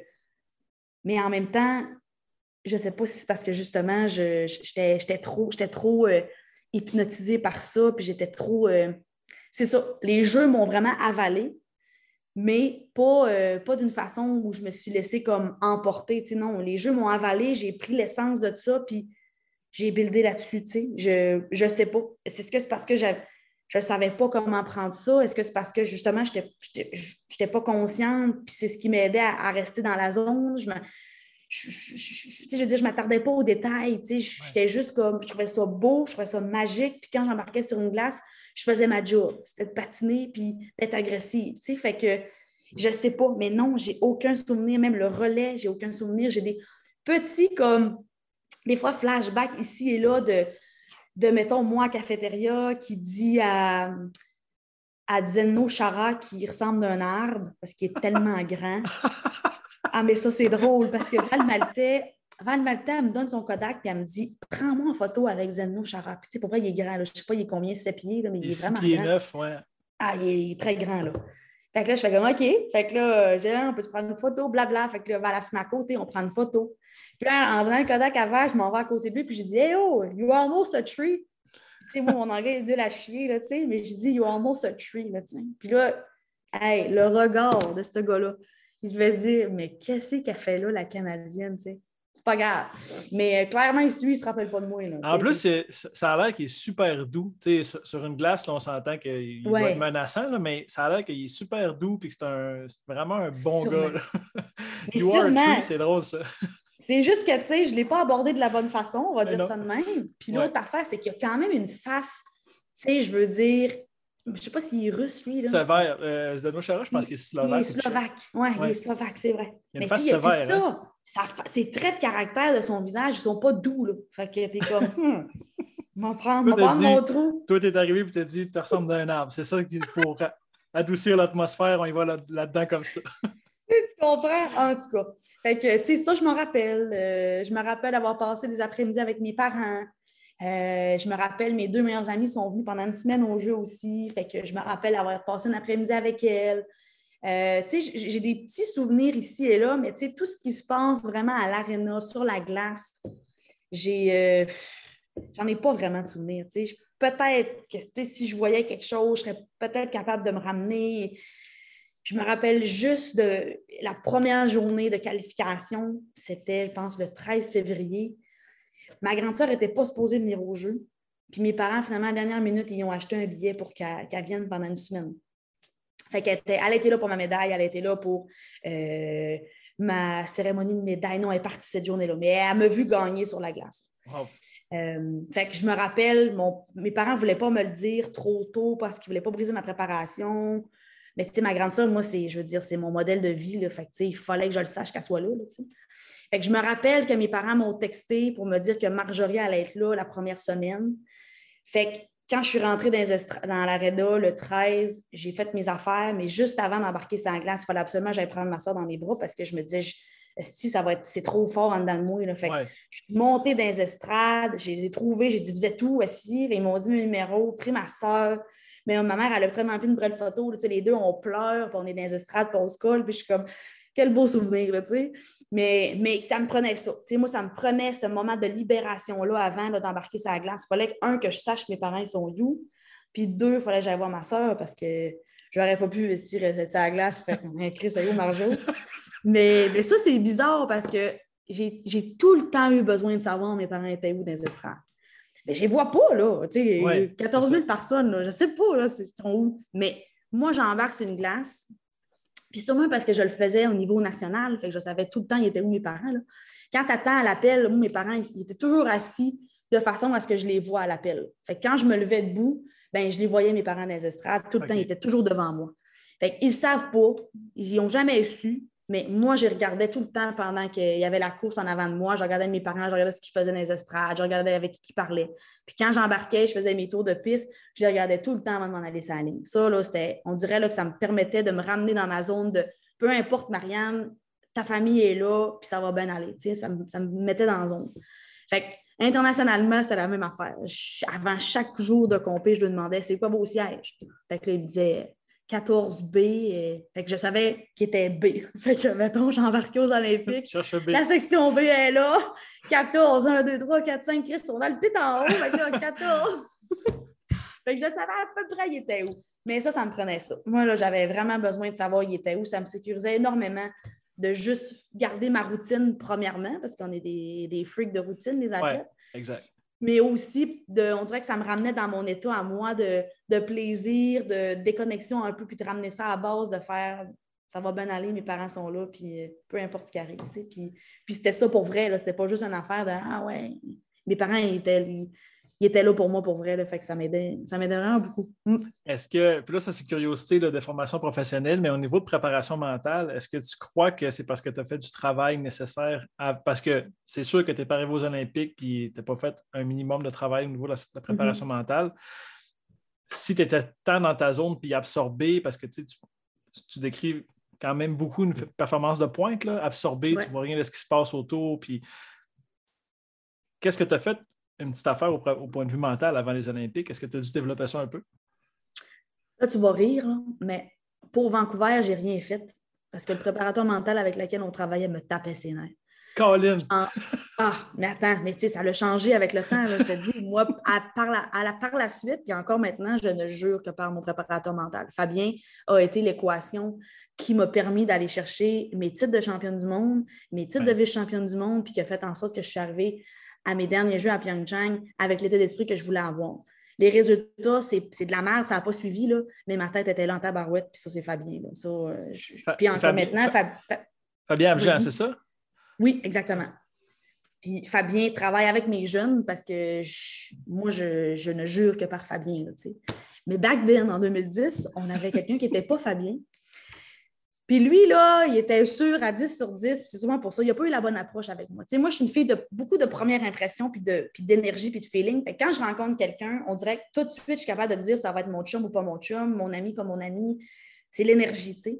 Puis lui, même, il, il, voulait me médicamenter, genre. Il voulait que je prenne du Ritalin. J'étais comme, dude, j'ai 20 ans, j'ai jamais eu de Ritalin de ma crise de vie. Je veux dire, ma mère, elle me toléré dans les pires âges. Fait que là, je pense qu'à 20 ans, toi puis moi, on va s'asseoir et on va se dire les vraies affaires. Puis le monsieur était plus âgé aussi, tu sais, genre, là, je sais qu'il n'y avait pas cet âge-là, mais moi, je dis toujours qu'il avait 70, mais peut-être qu'il n'y avait pas 70, mais il était vraiment vieux pour vrai. Il s'appelait Pierre quelque chose, en tout cas. Il aurait fallu qu'il arrive et qu'il dise Hey, you are a fireball, puis ça aurait été correct. hey! Un, j'aurais pas compris, fait que ça aurait été bon. Deux, mais tu sais, je pense que l'approche n'a pas été bonne. Euh, comment aussi il me voyait, tu sais, il cherchait beaucoup à me calmer au lieu de combiner avec mon énergie. Exact. Fait euh, il y avait quelque chose qui ne marchait pas. Fait que Pierre, j'ai zéro travaillé avec. Zéro. Je me rappelle, j'ai dit à mon, coach Seb, j'ai dit non, moi, Fabien, ça ne sera pas ça. je vais venir te parler à toi. Puis, je pense qu'à ce moment-là, je vais dire, j'en avais moins besoin parce que, je commençais, puis je n'étais pas encore dans ces petits micro-détails-là. Puis, parce que, tu sais, je veux dire, j'en ai eu besoin par la suite. Là, mais à ce moment-là, je pense que je pouvais encore me sauver. Je vais dire ça de même. Mais après ça, oublie ça, là. Je veux dire, la seconde que on est revenu de Vancouver, moi, j'avais la tête pleine d'ambition, gros de même. Là, j'avais des attentes. Là, les gens s'attendaient à, me voir aussi. Fait que tout, tout, tout avait changé. On a essayé d'intégrer Fabien à ce moment-là. Euh, puis moi, j'étais zéro ouverte. Zéro, zéro, parce qu'on dirait que dans ma tête, c'était Pierre encore. Puis, euh, puis Seb est parti. Fait que là, je devais combiner avec un nouvel entraîneur aussi. Fait que il y avait comme tellement d'affaires en même temps. Fait qu'on dirait que moi, au lieu d'accepter tout ça, puis de faire euh, bon, parfait, ça va être un changement, Marianne, let's go, on est capable, mais donne-toi la chance. Je me suis dit, non, gérez-vous. Moi, garde, je suis rendue haute dans la vie. J'ai fait, un, j'ai fait des Olympiques, j'ai gagné. Fait que je suis capable de me gérer. Faux. C'est faux complètement. Là. Ça, ça a été l'erreur du débutant assis qui pense qu'il veut tout gérer mais qui ne peut rien gérer. Fait que je suis arrivée à Sochi, à mes deuxièmes jeux, où euh, j'avais une forme physique d'enfer. Je veux dire, physiquement, Fred nous avait préparé pour être en forme. Mais c'est vraiment là que j'ai vu que la tête, c'était 80% de tes performances. la plus belle performance que j'ai donnée, ben, on a fini deuxième au relais à Sochi, mais mettons individuellement, j'avais les trois distances. Puis euh, j'ai terminé euh, sixième aux 500. Mais cette sixième place-là, c'est pas ma tête qui me l'a donné, c'est mes jambes, c'est mon talent de patineuse qui me l'a donné. Fait que, fait tu sais, c'est pas, pas assez. Là. Je veux dire, une sixième place avec tes jambes, c'est cool, mais j'aurais pu faire vraiment mieux avec ma tête. Fait qu'on dirait que mon déclic a été là. Fait que je passe vite sur Sochi là, parce que finalement, c'est un peu ça qui s'est passé. moi, mes jeux, tu vas voir un peu, là, je les vois comme, comme si c'était trois périodes de, mon développement d'humain. Fait que l'enfance, l'adolescence, puis l'adulte. L'adolescence, c'est Sochi où je pense que je peux tout gérer, que j'ai mes propres décisions à prendre, que tout le monde, c'est de la merde. Puis, euh, tu sais, je suis vraiment de même. Je suis hyper boquée, hyper centrée sur moi-même toutes des choses que je n'avais jamais faites et qui ne me définissent pas non plus. Moi, je ne suis pas quelqu'un de même. Au contraire, je suis hyper rassembleuse. Je prends les. Tu sais, je ne suis vraiment pas de même. Il y, a, aussi le fait qu'en venant de Vancouver, c'est un, un, peu le revers aussi de la, médaille, dans le sens que c'est à, Vancouver puis tu es chez toi. Tu reviens de là, tu arrives là, tu es, personne, tu sors de là, tu es Marianne Saint-Gelais, puis là, c'est partout. C'est ah télé, journaux, euh, les médias sociaux 2010, c'était comme ça commençait plus ou moins. Facebook avait deux, trois ans, Twitter, ces choses-là. Tu es partout, là. on commence à savoir tu es qui d'une côte à l'autre. Fait faut que tu gères ça aussi. Là. Tu reviens à Montréal, puis j'imagine que les gens te reconnaissent un peu partout. Puis mm-hmm. ça a dû augmenter ce sentiment-là d'invincibilité. Comme c'est moi la big, le big thing. Tu ben, complètement. Puis l'autre affaire, c'est qu'on on s'est créé aussi une, ben, une trend, là, une image, moi, Charles puis moi, fait qu'on était le couple d'Olympiens, ah le couple, puis Charles était, était bon depuis tellement d'années déjà avant que moi je devienne, je vienne sa map. Fait que non seulement on avait nos petites personnes individuelles à gérer, qui avaient des attentes et des objectifs personnels, mais on avait aussi le couple. Puis, le couple a été mis de l'avant à 10 sur 10, là, tu sais. Fait, que, tout ça, tu as raison, vient à un moment donné plus gros que nous-mêmes. Fait qu'on fait embarque dans, dans Vibe. Puis, tu sais, pour de vrai, ça n'a jamais été lourd pour moi de porter mon couple, tu sais, parce que à l'aréna, on n'était pas un couple, on a toujours fait attention à ça. Mais, dans les médias, ben, c'est aussi comme ça qu'on se vendait, tu sais, veux, pas, on, est, on était beau à voir, on se vendait bien, on est les deux meilleurs de notre sport, on était les leaders canadiens de notre sport, puis je veux dire, moi, je m'exprimais tellement bien que, tu on, on, était des bons porte-parole de notre sport aussi, fait tout ça, pour vrai, ça s'est fait naturellement, puis ça n'a jamais été lourd à porter, mais c'est quand justement tu prends conscience de ça, tu fais, ben, tu sais, ça, c'était plus, plus gros que nous autres, puis on n'a jamais voulu ça non plus. on n'a jamais voulu s'exposer de cette façon-là. Et là, tu me diras, c'est sûr que quand tu donnes un billet à ton chum, quand il vient de gagner devant tout le monde, tu le cherches un peu. Tu as raison, tu as raison. Ben, j'aurais pas dit ça, en fait, mais je, trouvais que, comme tu décrivais tes trois Olympiques avec tes phases, ça fait comme, effectivement, enfance, adolescence, là où les jeunes, puis tu en as des jeunes de 15, 16, 17. Bon, nouvelle école, des fois secondaire, les chums, les blondes, euh, tu découvres des nouvelles choses, de nouveaux amis, tu développes des valeurs. Des fois, tu fréquentes des mauvaises personnes qui fait que tu t'éloignes de ton objectif ou de ta personne. Je trouve ça, je trouve ça quand même cool comme, euh, comme parallèle. Puis là, ben, Sochi, au niveau installation, c'était pas non plus la même chose que Vancouver. Si, si on revient vite, vite, là, je pense que moi, je me rappelle de Jean-René Dufort à Infoman qui défaisait son bain puis qui, euh, c'était un peu tout croche, hein? Ah, puis tu sais, ils, ont tellement mis d'argent pour ça. Ils ont, je veux dire, ils ont, ils ont, sorti des gens de leur maison sais, pour construire ce village-là qui est, mon Dieu Seigneur, tellement trop intense. Ils ont mis beaucoup, beaucoup d'efforts sur ce que, mettons, nous, on allait voir sur les installations, ce qui fait que oui, on manquait de temps à la fin, puis qu'ils ont négligé genre les médias, genre le monde qui, justement, on entend. Ben oui, c'est ça, c'est con même, mais c'est ça pareil. Mais tu sais, ils n'ont pas pensé que c'est eux autres qui font la pub des jeux. Fait que je sais pas, là, donnez-lui une toilette convenable, tu sais, je sais pas. Fait que, euh, fait que, oui, il y a eu ça, ce bout-là, que nous, on a, on a zéro vu. C'est ça qui est fou. Parce que justement, ah, on dirait que c'était deux mondes parallèles. Tu sais, nous, on voyait les choses sur, les, sur Internet, Twitter, tout ça. On était comme, d'où ma salle de bain est parfaite, là, tu sais. Puis puis nous, on marchait, là, on marchait de notre, de notre, chambre à notre installation. Là, tout était tellement comme dans la même bulle qu'on n'avait pas besoin de sortir de ce cadre-là. Moi, mes parents étaient sur un bateau, là, ils dormaient là-dessus. Ah, il fallait qu'ils sortent du village, aillent sur le bateau. Mais nous autres, jamais. J'ai zéro sorti du village. De, quand on est rentré, j'ai ressorti quand on est parti. Parce que tout était proche, nous autres, tout était à proximité. Euh, Autre question, mais ça m'a trotté dans la tête tantôt. Mais premièrement, as-tu revu Zdeno Chara à Sochi? Non, ben, il était là, mais je ne l'ai pas croisé. Ça m'a flashé tantôt. Ça, fait quoi de, de croiser le monde professionnel? Puis le sport amateur, souvent aux Olympiques, c'est du sport amateur. Puis mm-hmm. la Ligue nationale de hockey, si je ne me trompe pas, c'est la dernière fois qu'ils sont allés. Sochi était là, c'est avant. Euh, de croiser comme Sidney Crosby, Zdeno Chara, des, joueurs professionnels qui sont les. Tu sais, à Vancouver, Sidney Crosby, c'est le Golden Goal, c'est le, mm-hmm. but contre les, contre les Américains. C'est quoi ce feeling-là de chiller avec ces joueurs-là qui sont dans ton pays et ton équipe pendant les Jeux olympiques? Mais moi, là, dans la vie, là, je suis une sportive, là, mais je connais pas mon sport. Tu connais rien? ah, si que je connais rien. Je connais mon sport, je suis bonne en tabarouette. Je connais un peu, tu sais, le sport vaguement, là, tu sais, mais je ne connais pas, genre, les, les autres sports. Le sport, oui. Écoute, pour te dire, à Vancouver, là, moi, à ce moment-là, Charles tripe vraiment hockey. Le, pro du hockey, c'est Charles.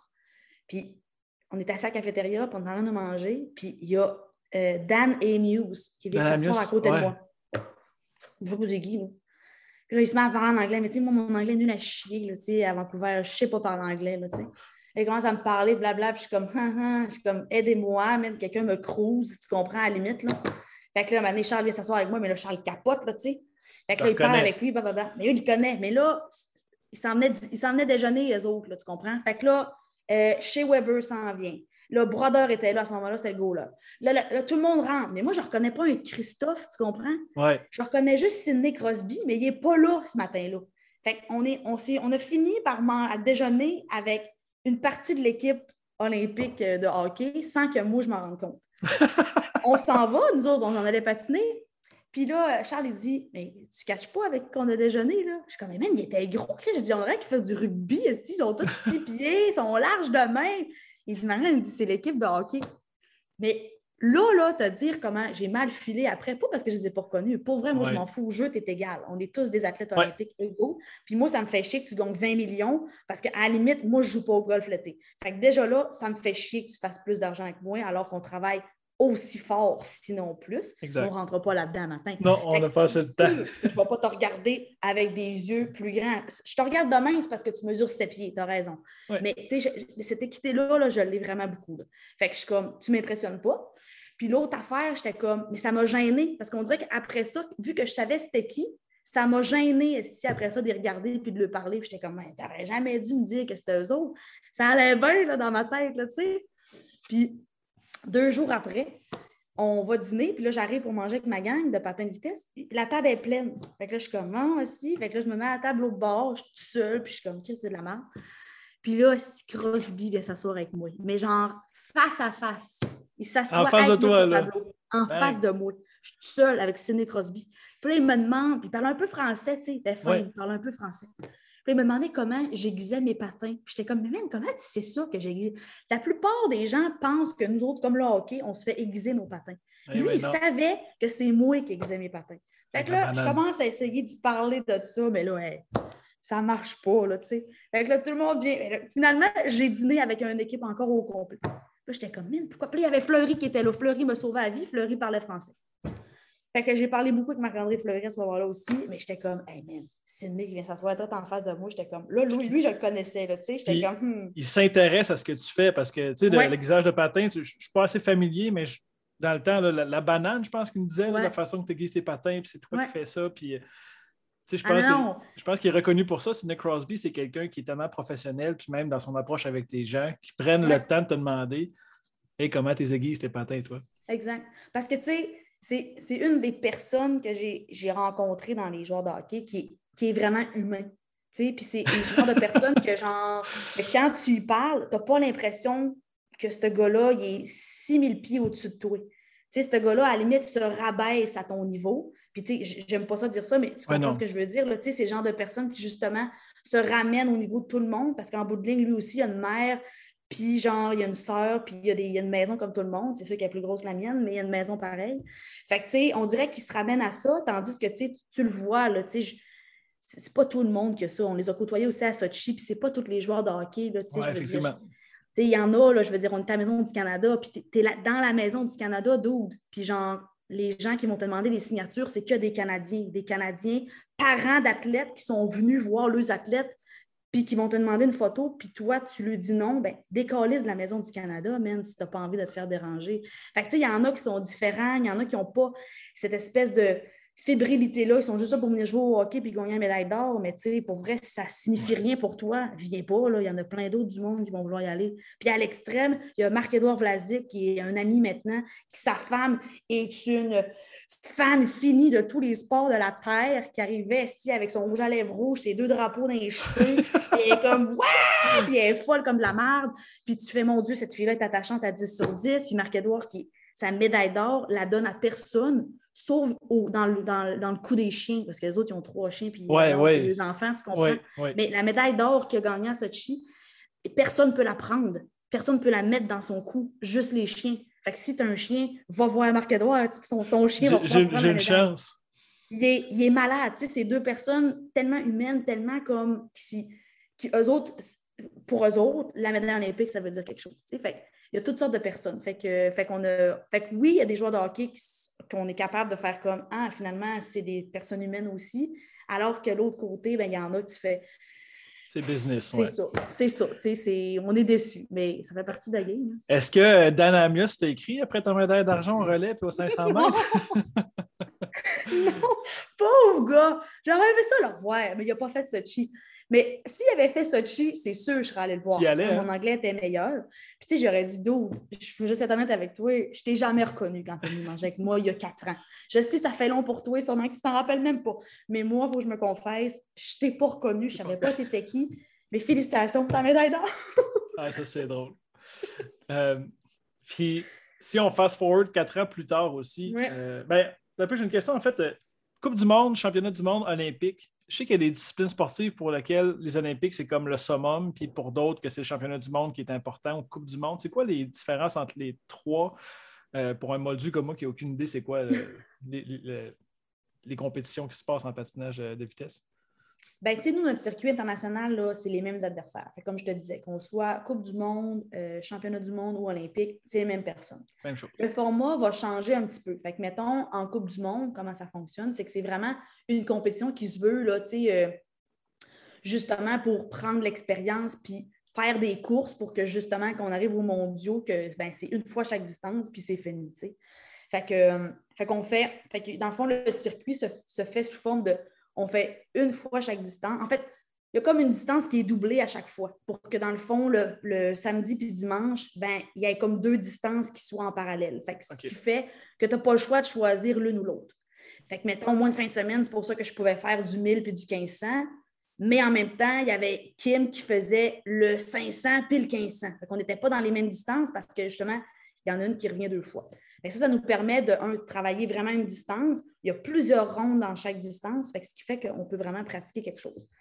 Euh, fait ce qui fait aussi, tu auras compris que ce n'est pas tout le temps les meilleurs qui sont dans la même distance. Fait que, Moi, mhm. je peux choisir de faire le 500, mais ce week-end-là, ben là, Élise Christie a décidé de faire le 1000 elle, le samedi. Fait que là, je ne serai pas avec Élise le samedi. Tu comprends? Fait que ça fait que des fois, quand je gagne une distance, ben, il me manquait quand même des adversaires. OK, oui. Euh, en championnat du monde, c'est pas partout pareil. Là, c'est tes trois meilleurs de ton pays qui s'affrontent. Fait que là, tu sais, c'est moi et Kim Val. Ça, c'est ça. C'est nos trois meilleurs. Fait qu'après ça, c'est les trois meilleures coréennes. Fait que là, là c'est vraiment, vraiment comme la crème de la crème. Un peu ce qu'on va retrouver aux Olympiques aussi, parce que finalement, les, athlètes qui vont se retrouver dans les distances, c'est les trois meilleurs de chaque distance. Fait que ça se peut que ce ne soit pas les trois mêmes dans chaque distance, mais ça reste les trois, mêmes, les trois meilleurs de ton pays. Euh, fait que le, degré vraiment de, je vais dire, de, force, là, il est vraiment, vraiment, il s'équivaut beaucoup, beaucoup en championnat du monde puis en, Olympique. En Coupe du Monde, c'est un petit peu différent parce que, comme ça dit, le format est fait plus pour que les gens puissent faire des courses que, que gagner, mettons. OK. Puis là, 2018, je me mélange toujours de nom, c'est Pyeongchang, c'est ça? Pyeongchang, oui. Pyeongchang. Euh, autant à Vancouver, c'était en dedans la cérémonie, puis euh, non, c'était le stade. Ben, oui, c'était en dedans la cérémonie. Euh, Sochi, c'était dehors, mais faisait quand même chaud, je pense. Pyeongchang, il faisait un peu plus froid. Hein? Oui, c'était froid, mais nous, on dehors en plus. Vous n'êtes pas allé, OK. Nous, on est allé à la fermeture seulement parce que l'ouverture était. Bien, premièrement, c'était plus loin en montagne. OK. Puis nous, on était le. comme le Coast Village, fait qu'on était comme à une heure et demie d'autobus de ça, puis on se qualifiait le lendemain matin. Fait que c'était trop, euh, trop intense d'aller à la salle d'ouverture puis de revenir se coucher tard. Alors, bon. Fait que notre, notre, on va dire notre DG a comme pris la décision de ne pas envoyer euh, l'équipe. Fait qu'il y a certains membres de notre staff qui sont allés, mais les athlètes, ont, personne n'est allé. Fait que, fait que j'ai pas vécu Sochi, mais on a vécu la fermeture. Euh, Pyeongchang, mais on a vécu la, la fermeture. fermeture. Ouais. Mais oui, c'était plus froid parce que c'était en salle extérieure. Puis, euh, tu sais, on a bien beau ben, être bien habillé. Là, quand tu attends en file indienne euh, pendant une heure et demie dehors, euh, peut bien croire, là, mais mettez-nous quelque chose, des hot shots aussi, ben, des petites pods dans nos mitaines. Mais ouais, c'était un, petit peu, un petit peu froid. Mais on dirait que tu l'oublies un peu pendant un bout de ton année parce que tu fais crime. Je suis quand même là, puis je vais aller. Surtout moi, je savais que c'était ma dernière. Je savais que je n'allais pas refaire de Jeux olympiques. Fait que j'étais contente de vivre la, fermeture quand même. On dirait que ça faisait un beau closure sur, euh, sur mes jeux aussi, puis sur cette expérience-là olympique. Fait que j'étais bien contente de vivre ça. Euh, mais ouais, c'était inversé. D'habitude, le, village principal, c'est celui qui est sur la côte. Puis ce qui est en montagne, c'est comme secondaire. Mais à Pyeongchang, ils ont inversé. Le, village principal était, euh, était en montagne, puis nous, on était comme le village secondaire. Fait toutes les cérémonies de médailles, tout ça, ça se passait toujours en haut. Ah que, on n'a rien pu voir parce que justement, c'était trop. Euh, souvent, c'était trop, ouais, trop loin. Puis c'était tête avec nos entraînements ou avec les, journées de compétition qui suivaient. fait que... Puis là, c'était Jeux olympiques de ta vie d'adulte, mm-hmm. après les jeux d'adolescence. Puis là, tu as de l'expérience, tu as maturé probablement, tu as vu les deux côtés, l'innocence puis la connaissance, que je vais dire en guillemets, que tu avais à Sochi. De quelle manière tu approches les jeux de Pyeongchang en sachant que c'était dernier, puis que c'est comme l'autre est comme plus ben, mature, je veux dire mature en fait. Mm-hmm. Ben, en fait, c'est là où Fabien prend, prend toute euh, son ampleur. Là. Moi, j'avais. Je savais que ça allait être mes derniers jeux, puis je le savais deux ans avant. Je en fait, je le savais après Sochi, que je m'enlignais pour un dernier quatre ans. Euh, mais c'est vraiment devenu plus concret, je te dirais, deux ans avant. Euh, puis là, j'avais envie justement. moi, je suis quelqu'un qui n'aime pas regretter des choses. Puis le, le maudit, mais si j'avais fait ça, moi, je ne suis pas capable de vivre avec ça, ça me donne l'anxiété. Fait j'avais dit à Fabien, en bout de ligne, les résultats, je m'en fous. Puis, tu sais, je m'en fous, on s'entend, là. Mon objectif, c'est de gagner, puis j'en veux mhm. des médailles. Mais c'est pas ça qui va faire en sorte que je vais sortir de mes jeux contente. Parce que si j'ai trois médailles d'or, ben là, avec trois médailles d'or, ça ne marcherait peut-être pas, mais mettons, j'ai des médailles, puis que je sors quand même en me disant, ah, mais si j'avais fait ça, peut-être que je j'aurais gagné l'or, tu sais. Je ne serais pas plus satisfaite, tu comprends? Il va quand même avoir un, une hésitation à quelque part, tu sais. Mhm. Fait que moi, je dis, je veux rien laisser au hasard. Je veux être sûre que ce que je fais en ce moment, ben, je, vais sortir de ces jeux-là, puis je vais dire, ben, j'ai tout fait pour y arriver. Puis ça, c'est un, gros travail de préparation mentale pour moi parce que finalement, c'est beaucoup dans mon intention d'aller dans cette douleur-là, beaucoup dans mon intention de tout donner, de ne pas me fier à, juste la, liste d'adversaires auxquels je vais affronter dans ma course, pas m'arrêter à, des petits détails. Parce qu'en bout de ligne, si ça c'est pour arriver, ça va arriver. Puis si ça n'arrive pas, ça n'arrivera pas. mon sport, je le connais mieux que personne à ce moment-là. J'ai deux expériences olympiques, mais j'ai aussi, je veux dire, moi, je me pointe là-bas à ces Jeux-là, puis je suis deuxième au monde. Ça fait deux années de suite que je suis vice-championne du monde. Fait je t'ai attendu, puis moi, je le sais que je peux gagner aussi. Fait Mais je le sais que tout ça, c'est dans les petits mini-détails, puis dans justement l'intention que je vais mettre dans mes courses. Puis j'ai dit, je me sens fatiguée, je me sens épuisée, puis plus ça arrive, on dirait que j'ai un petit peu ce lâcher-prise-là aussi parce que, puis tu sais, pour moi, pour vrai, c'était exactement ça que je voulais qu'il arrive. Je voulais partir de mon sport en étant encore un petit peu affamée et non complètement dépassée. Mais il reste que je le sentais que, tu sais, j'avais moins cette, euh, cette agressivité-là quand même, tu sais. Fait que, puis ce qui, qui m'a donné, en fait, le privilège de pouvoir vivre ça avec Kim, tu comprends? Parce que quand tu as l'ego dans le tapis, tu n'es pas capable d'aller prendre ton adversaire dans tes bras. Tu l'as dit, on est des coéquipières, mais on veut avant tout gagner. Exact. J'aurais pas été capable de prendre Kim dans mes bras et d'être sincèrement fière d'elle, tu comprends? Mais le fait que j'avais, je commençais depuis deux ans à avoir ce laisser aller là, puis cette espèce de c'est correct, je vais donner ma place, ben là, ça faisait que moi, il fallait que je me parle encore plus dans ma tête pour rester agressive. Mais ça me permettait que quand je n'étais pas sans glace, j'étais capable de vivre à 100% pour les autres puis d'être fière pour les autres. Fait qu'ils sont là, mes jeux d'adultes, tu comprends? J'étais capable avec l'expérience, avec cette maturité-là, de décrocher puis de faire je suis là pour gagner, je vais encore gagner, mais il faut que je le travaille, puis il faut que je me parle parce que c'est ma dernière chance, puis je ne veux rien regretter, Marianne, puis tu le sais. Mais en même temps que quand je suis à l'extérieur de la, glace, de faire fille, c'était malade ce que tu as fait, puis je suis tellement contente que ça t'arrive parce que si c'est pas moi qui est sur le podium, c'est sûr qu'il faut que ce soit toi. Puis avec Kim, en plus, ça faisait deux ans qu'on avait une super de belle chimie ensemble. On était tout le temps ensemble à, la chambre d'hôtel. On se challengeait beaucoup en compétition. Puis, tu sais, ce que les gens voient à la télé aux quatre ans, ben, ça reflète ce que Kim a donné en entraînement dans les dernières années. Tu sais, Kim, c'était vraiment mon lapin. Là, tu sais. En fait, j'étais son lapin. Puis l'année et demie avant les Jeux, Kim est devenue mon lapin. Fait était meilleure que moi pratiquement à tous les entraînements. C'est juste qu'internationalement, j'avais plus d'expérience qu'elle. Fait que les résultats, c'est tout moi qui allais chercher encore parce qu'il manquait ça à Kim. Il manquait juste son expérience, puis d'avoir, d'avoir les bons réflexes en course, tu sais. Puis quand elle a catché ça, ben, je veux dire, c'était, réglé, c'était fini, tu sais. Exact. Fait que, c'est pour ça que je dis que c'est mes jeux d'adultes. J'avais encore, la, j'avais encore l'envie de gagner. J'étais encore là pour moi. Mais il y avait ce petit côté-là que j'avais jamais eu avant, puis que j'aurais jamais pu avoir non plus à mes autres jeux parce que j'avais trop d'orgueil, puis j'avais encore trop cette, cette volonté-là de gagner à tout prix que j'avais pu euh, à Pyeongchang pendant tout. Là. Puis là, suite à ces jeux-là, dans les stades de développement, il y a l'initiation, le développement, la performance. Il y a la période de comme flottement puis transfert. Mm-hmm. Tu sais que c'est tes derniers jeux. Tu dois te douter un peu que c'est la fin de ta carrière.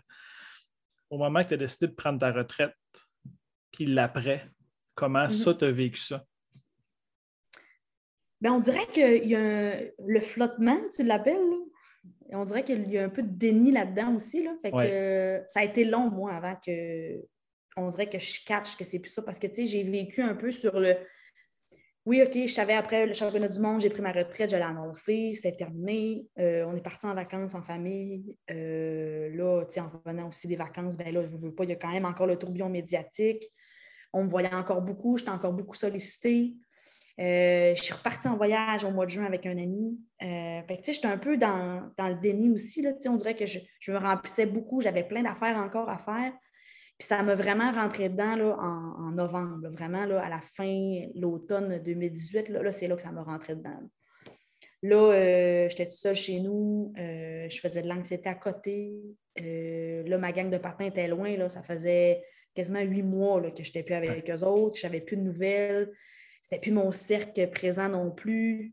Euh, fait que c'est vraiment là que moi, ça me, rentrait dedans. Puis on dirait que je descendais, puis moi, je suis quelqu'un qui aime, on aime la douleur, on aime la souffrance. Hein. Mm-hmm. On dirait que je n'étais jamais assez bas, assez bas, assez bas pour faire comme OK, là, réveille-toi, fille, puis reprends-toi en main. Tu sais, j'étais encore capable de gérer, j'étais encore capable de regarder le monde dans les yeux puis de leur dire que j'allais bien, mais alors que je dormais plus dans mon lit parce que j'avais trop d'anxiété, je dormais sur mon divan, il euh, fallait tout le temps que je m'occupe. Rentrer dans ma maison, c'était angoissant à 10 sur 10.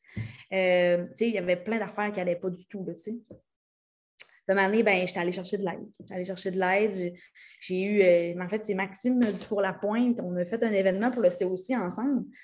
Puis elle me parlait de la Maison des Champions. Elle me dit Ah, moi, je vais commencer ça parce que je, trouve ça dur. Puis là, elle s'est mise à me parler. Puis en me parlant, elle s'est mise à pleurer. Puis j'ai fait Mon Dieu, c'est donc bien beau. Elle, est capable de se livrer de main. On ne se connaît pas. je veux dire, Maxime, je sais c'est qui, mais on n'est pas des amis, là, tu comprends? Mais on partage la même affaire. On partage qu'on est des athlètes de haut niveau qui ont donné énormément le sport. Puis on se retrouve dans la même situation. En ce moment, on est en détresse. On est complètement en détresse. Puis elle avait commencé sa médecine. Puis elle était dépassée. C'est qu'elle me dit, je suis dépassée là-dedans. Puis fait que, fait que je dis, ah, OK, ça m'intéresse. Fait qu'elle m'a donné le contact, j'ai appelé le monsieur, puis finalement, j'ai rentré dans le programme euh, janvier 2019. Fait qu'on a fait un an avec la Maison des Champions. Puis, euh, puis ça, ça m'a vraiment aidé. Là. C'est un, on est un groupe d'athlètes de haut niveau, olympique ou non, peu importe. On a dédié notre vie au sport. Puis là, ben, on est en phase de transition. Mais ce qui est fou, c'est qu'il y en a qui sont vraiment au début, qui étaient comme ça faisait trois mois qu'ils avaient pris leur retraite. Il y en a comme moi, que ça faisait pratiquement un an. Il y en a un, ça faisait dix ans qu'il avait pris sa retraite, puis il était là. Euh, c'est fascinant, c'est fascinant. On traverse toutes les mêmes affaires, puis on dirait que ça m'a permis d'avoir cette ouverture-là, puis cette confiance-là. Parce que oui, mes parents étaient là pour m'écouter. Oui, tout le monde me disait on est là pour toi, mais on dirait que je me disais vous ne comprenez pas ce que je vis. Vous ne comprenez pas. J'ai bien beau vous dire que j'ai de la peine, puis que ça me fait, ça me fait mal, puis que je me sens tout seul. vous ne comprenez pas c'est quoi? On dirait qu'avec eux autres, ça m'a vraiment fait du bien. Puis c'était sous forme d'atelier. On se voyait une fois par mois. dans le fond, on s'est vu 12 fois dans l'année, plus des petites activités ici et là, là mais en bout on avait vraiment des ateliers vraiment de, travail qu'on faisait une fois par mois. Puis euh, moi, ça m'a été, ça, a été vraiment, vraiment révélateur pour moi. J'ai rencontré un des belles personnes.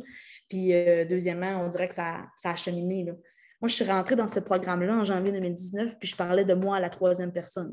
C'est pas une joke. Là. Je disais Marianne, et je me dissociais tellement de l'athlète.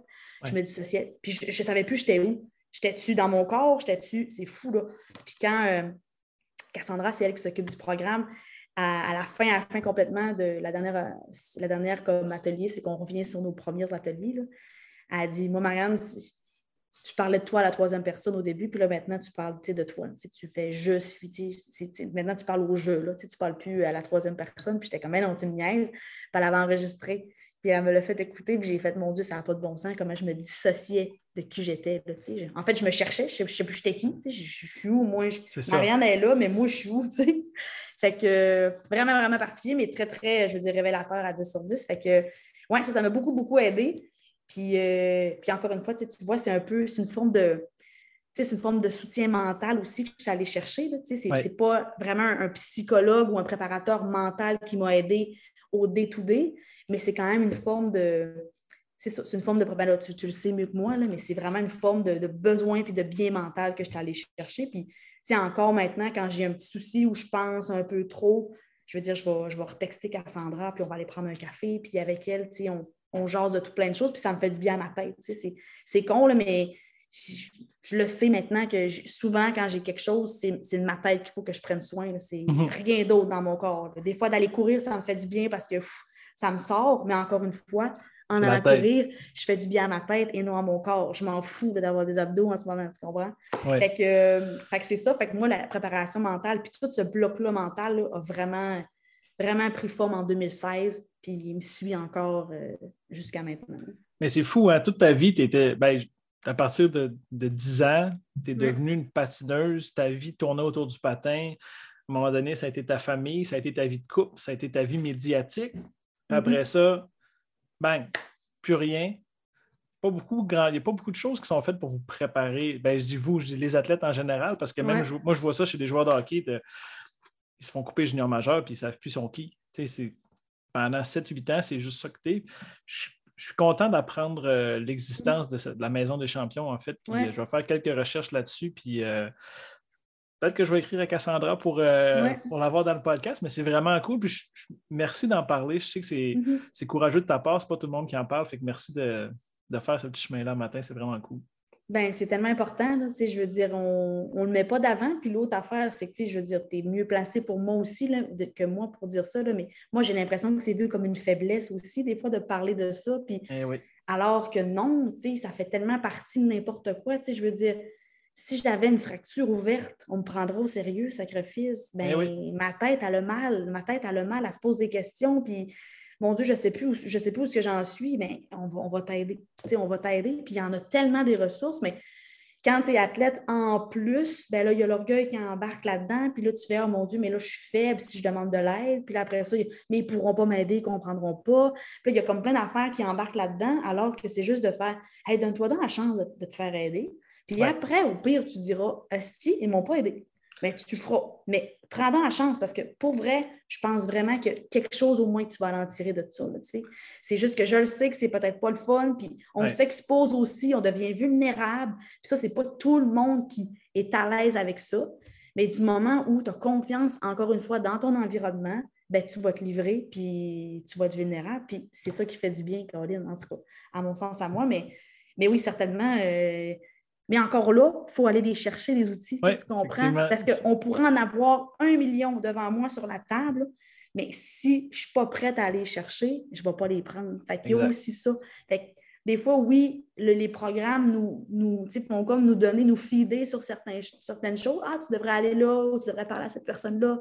Mais on ne le fait pas parce qu'on fait comme, mais non, je suis capable, je vais m'en occuper de seul. On a une part de responsabilité aussi quand même, les athlètes, à, être un petit peu plus comme productif là-dessus. Oui, ben, je, suis content que tu en parles. Puis mm. moi, c'est un, de mes, un de mes devoirs. Là, comme, moi, je m'appelle Lestamarque. C'est laisser sa marque, c'est faire les choses différemment. Puis physio, chiro, ostéo, masso, kinésiologue, préparateur physique, euh, name it, tout le monde va les voir. Puis des fois, c'est pas mhm. le fun. Puis, des fois, c'est juste de jaser avec n'importe qui, un petit quelque chose de. C'est vrai que si tu as une fracture ouverte, les gens te prennent au sérieux, mais si tu as un petit mhm. mal de cou, euh, tu sais, comme plus ou moins, puis mal de tête ou euh, fatigue, irritabilité, ah, elle est bête, tu sais, gère-toi. Ben, c'est pas pareil, là, une entorse, puis tu fais, tu dis pas à quelqu'un gère-toi quand il y a une entorse, tu fais. Non, non. OK, voir quelqu'un pour, pour l'aider. Euh, puis juste pour finir vite, vite, là, euh, dans un, tu as, le podcast le plus long de l'histoire de l'Estamarque, fait que ça, c'est bien correct. c'est cool. Mais moi, j'ai tellement aimé ça. Tout, mais non, c'est parfait. Moi, il n'y a pas un moment où je me suis dit, il faut que je la coupe. C'est comme trop intéressant tout le long. Euh, il y a une série qui est sortie sur Nouveau. Je J'ai pas eu la chance de l'écouter pour des droits de télé. J'ai de la difficulté. Je vais finir par l'écouter. qui est un peu inspiré de ta vie, si je ne me trompe pas. Puis, tu as aussi sorti ta biographie. Donc, j'aimerais ça que tu m'en parles un peu de comment ça, ça s'est passé, puis ce cheminement-là a créé cette biographie, puis de collaborer avec la série. Ben, en fait, ça part du même endroit. C'est ça qui est fou. C'est qu'un peu après ma, retraite, Louis Morissette a voulu euh, me parler. Lui, euh, Louis euh, il, est producteur pour KO Média. Puis là, d'où un peu l'histoire d'une série. Puis là, on parle un peu de ça. Puis qui aimerait ça justement exposer ça. Parce que bon, Lou et moi, on s'était vu sur un plateau de tournage, on avait tourné ensemble, puis euh, il avait vu un peu l'espèce de, de vide, en fait, que je laissais quand je parlais parce que je venais de prendre ma retraite, puis que c'était dur, puis que c'était lourd, mais qui disait, mais mon Dieu, tu essayais quand même de le camoufler, mais en tout cas, bref, il avait comme perçu ça, tu sais. Puis lui, c'est un amour, un amoureux du sport, il adore le sport, tu sais. Fait qu'il y avait comme vu ça, mais tu sais, c'était pas encore clair. C'était comme, j'aimerais ça créer une série, blablabla. Bla, bla. C'était pas clair, mais bref, on aimerait ça, tu sais, s'inspirer de toi. Puis on aimerait ça que tu sois aussi collaboratrice au contenu parce que, bon, tout ça.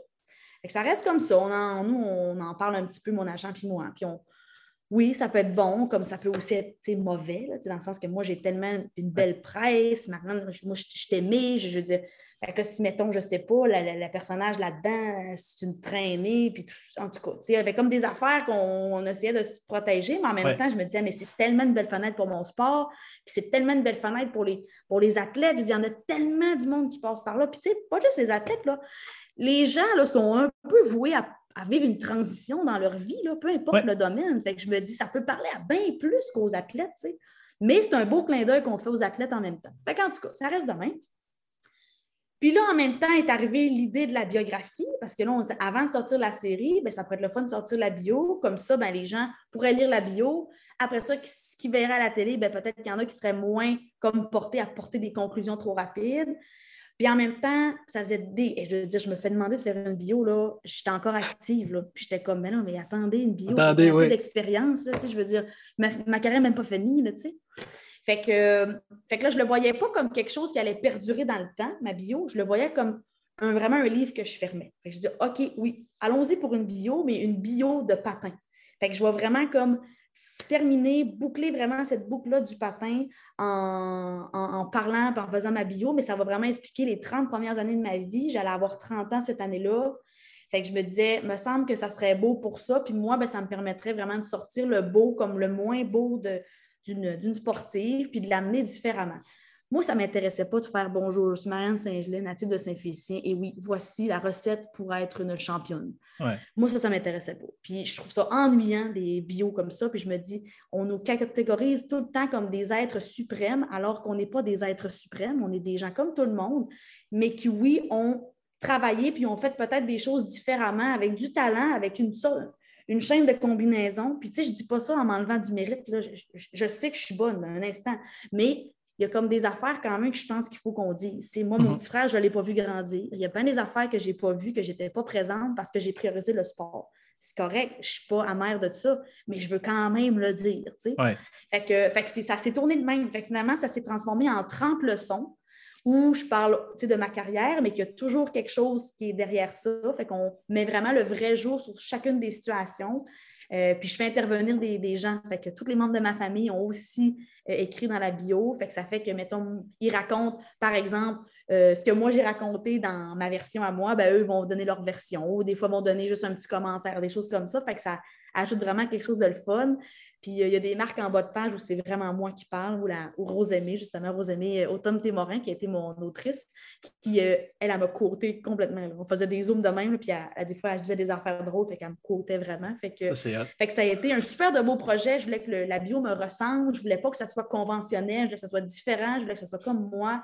Je voulais que quand les gens lisent ça, fassent comme, mon Dieu, on dirait que je lis son journal intime, mais en même temps, je voulais qu'ils soient concernés, je voulais qu'ils rient, je voulais qu'ils pleurent, je voulais que ça les fasse réfléchir. Puis je pense que Rosamie, elle a vraiment bien réussi à faire ça en, comprenant vraiment bien le petit phénomène que j'étais. Fait que on a réussi à pondre ça avant, puis un an plus tard, la série est venue. Puis là, on dirait que moi, là, ça, ça me permettait de vraiment être à l'aise, puis d'y aller à fond la caisse parce que je me disais, il y a la bio, fait que si les gens ont vraiment envie de savoir, il y aura la bio, tu sais. Mhm. Puis sinon, je ne peux pas empêcher les gens de penser, puis je ne peux pas empêcher les gens de se faire des idées, mais c'est correct parce que moi, maintenant, je suis à l'aise parce que mon histoire, j'allais raconter pour vrai. Puis je ne me suis pas, je me suis pas euh, censurée. Je vais, là. Je vais vraiment. Fait que je suis comme, c'est parfait. Ce que les gens vont voir à la télé, ils vont pouvoir faire, hum, finalement, ça, c'est son histoire. Vraiment, parce que je ne me suis pas censurée. Fait que... Euh, fait qu'on dirait que ça me permettait de vraiment être euh, à l'aise avec tout ça. Puis comme je te dis, moi, je trouvais que c'était tellement une belle fenêtre, un, pour le patinage de vitesse, pour mon sport. Puis je trouvais que c'était tellement comme de, de circonstances qu'on parle de ça. C'est tabou, les, transitions. Il y a plein des affaires qu'on n'en parle pas, mais il y a encore des gens qui sont en détresse. Puis il y a des gens qui ne vont pas chercher l'aide parce que justement, c'est quelque chose, on dirait, qui est tabou encore. Puis je me disais, ben moi, ça me fait plaisir d'être cette porte-parole-là s'il faut que je le sois parce que j'assume ma carrière, j'assume mes choix les moins beaux, puis j'assume aussi le fait que oui, ça a été terrible cette transition-là, mais qu'en bout de ligne, on en ressort vraiment meilleur, puis c'est souvent ça que ça prend pour que tu puisses revivre une deuxième fois. Là, il faut que tu te permettes d'aller creuser dans ces petits morceaux-là de vie qui sont moins plaisants, mais en bout de ligne, ça te fait juste revivre, puis ça te fait devenir une personne vraiment différente. Puis je me dis que c'est ça, en en parlant, en l'exposant, ben peut-être que ça va aider des gens. Puis euh, tu vois, moi, j'ai reçu que du positif de cette série-là. Euh, au début, les gens, euh, la première épisode, les gens me disaient Oh mon Dieu, tu as, vraiment une belle personnalité, j'ai peur qu'il te fasse mal paraître. Puis je me disais, ben, détachez-vous du personnage parce que ce qu'elle vit, c'est pas ce que j'ai vécu à 100% L'idée, c'est ça, c'est une patineuse de vitesse qui prend sa retraite, qui laisse son chum, tout ça. Ça, oui, c'est complètement moi l'inspiration, mais ce qu'elle vit, c'est pas moi tout le temps. C'est pas moi à 100% Fait détachez-vous, mais essayez de comprendre ce qui se passe dans la tête de cette personne-là. C'est ça qu'on veut illustrer, puis c'est ça qu'on veut, qu'on veut aider, puis faire en sorte que justement, ça soit moins tabou dans la société, puis que ça soit accepté. Et Colin, c'est... je ne m'attendais pas à ce message-là ce matin, mais je suis tellement content que tu le fasses, puis euh, ça va dans le sens que j'arrête pas de répéter. Surtout là, en ce moment, avec le deuxième semi-confinement, avec le couvre-feu, mm-hmm. le sport arrêté, que ce soit n'importe qui, un psychologue, un préparateur mental, un, TS, un ami, quelqu'un que vous ne connaissez pas, un entraîneur, il faut absolument, absolument en parler. Peu importe ce qui mm-hmm. arrive, ça fait, ça fait du bien, honnêtement. C'est effrayant, mais ça fait du bien. Euh, puis juste pour terminer, euh, aujourd'hui, Marianne Saint-Gelais, à la troisième personne, qu'est-ce que, qu'est-ce que tu fais? Tu travailles au centre de développement euh, à Montréal. Tu m'expliquais avant de, avant de rentrer dans, le podcast que c'était comme euh, la Ligue américaine du, du, patinage de, vitesse. Qu'est-ce que tu fais au quotidien rapidement? Ben, je suis entraîneur maintenant, c'est ça. J'entraîne des jeunes, euh, on s'appelle le CRCE. Que on est vraiment comme le club école de l'équipe nationale. Fait que nos jeunes sont d'âge junior, fait entre euh, 15 et 17, 18 ans, 19 euh, ans pour certains, mais c'est très rare. Puis l'objectif, ben, c'est ça, c'est que nous, on a le bassin des meilleurs patineurs de cette tranche d'âge-là au Québec. Puis euh, l'objectif, c'est de les faire monter sur l'équipe nationale pour qu'éventuellement ils puissent, eux, être la, relève du sport. Euh, dans mon quotidien, c'est vraiment ça que je fais. Je fais encore un petit peu de télé, encore un petit peu de contrat, mais mon temps plein, c'est vraiment d'être avec ces jeunes-là. Puis je te dirais que je, me surprends comme entraîneur dans le sens que, pas parce que je suis bonne, mais parce que je pensais que j'allais être vraiment plus du côté de la performance. Mm-hmm. Euh, dans mon équipe d'entraîneurs, on est trois, puis je suis la seule qui a fait les Olympiques puis qui a des médailles. Puis c'est moi qui est la plus axée vers l'être humain. Mes deux autres euh, coachs avec qui je travaille, eux, sont vraiment sur les programmes d'entraînement, sur, sur le développement de l'athlète, sur la performance avant tout. Moi, qui ai vécu ça, on dirait que je suis comme plus portée vers l'autre côté. Puis, j'ai envie de mettre leur, leur petit côté humain tellement de l'avant parce que je me dis, il y a d'autres choses après le sport. On ne sait pas comment ça peut se finir. Puis aussi, ben, ils sont dans une tranche d'âge où c'est tellement encore important qu'ils se trouvent des passions autres que le sport. Ils vont se développer sur tellement d'autres sphères euh, que je les incite à faire d'autres choses que du patin des fois aussi. fait que, fait que c'est très drôle parce que c'est ça, je, suis celle qui a le plus d'expérience en performance, mais je suis celle qui ne le promouvera pas. puis ils le savent, puis je le dis tout le temps. Ça reste mon expertise. Je veux dire, quand je regarde une course, c'est sûr que mon œil est attiré vers ça. C'est sûr que je suis capable de voir les mini-détails, puis tout ça, c'est sûr, c'est ma passion, c'est mon sport. Mais reste que quand les jeunes viennent vers moi en situation de compétition ou peu importe, j'ai pas tendance à le dire est-ce que tu est-ce que qu'est-ce que tu aurais pu faire de mieux dans ta course? Je suis comme comment tu te sens, comment ça va, comme tu le fais comment cette course-là? Puis je suis ah, semi, je suis rentrée dans ma course, je n'étais pas confiant. Mais pourquoi tu n'étais pas confiant? Parce que tu as vu ce qui était avec celle-là sur le bord du banc. Je suis vraiment comme plus portée vers ça. Puis pourquoi tu t'amuses pas? Puis pourquoi, tu sais, c'est drôle, mais sais, je veux dire, j'ai des mimiques avec mes jeunes. Ils rentrent sur la glace, je leur dis des niaiseries sur la glace. Je veux vraiment qu'ils se mettent dans, la zone de plaisir avant de commencer leur cours. Je veux qu'ils. Dé... Si là, je réussis à les faire débloquer ce fil-là de. Ils sont sur la ligne, ils sont anxieux. Oh mon Dieu, il faut que j'ai un bon départ. Puis que je réussis à le faire. Oh, je te vois, là, ta jambe à shake, là. Puis qu'ils sont comme.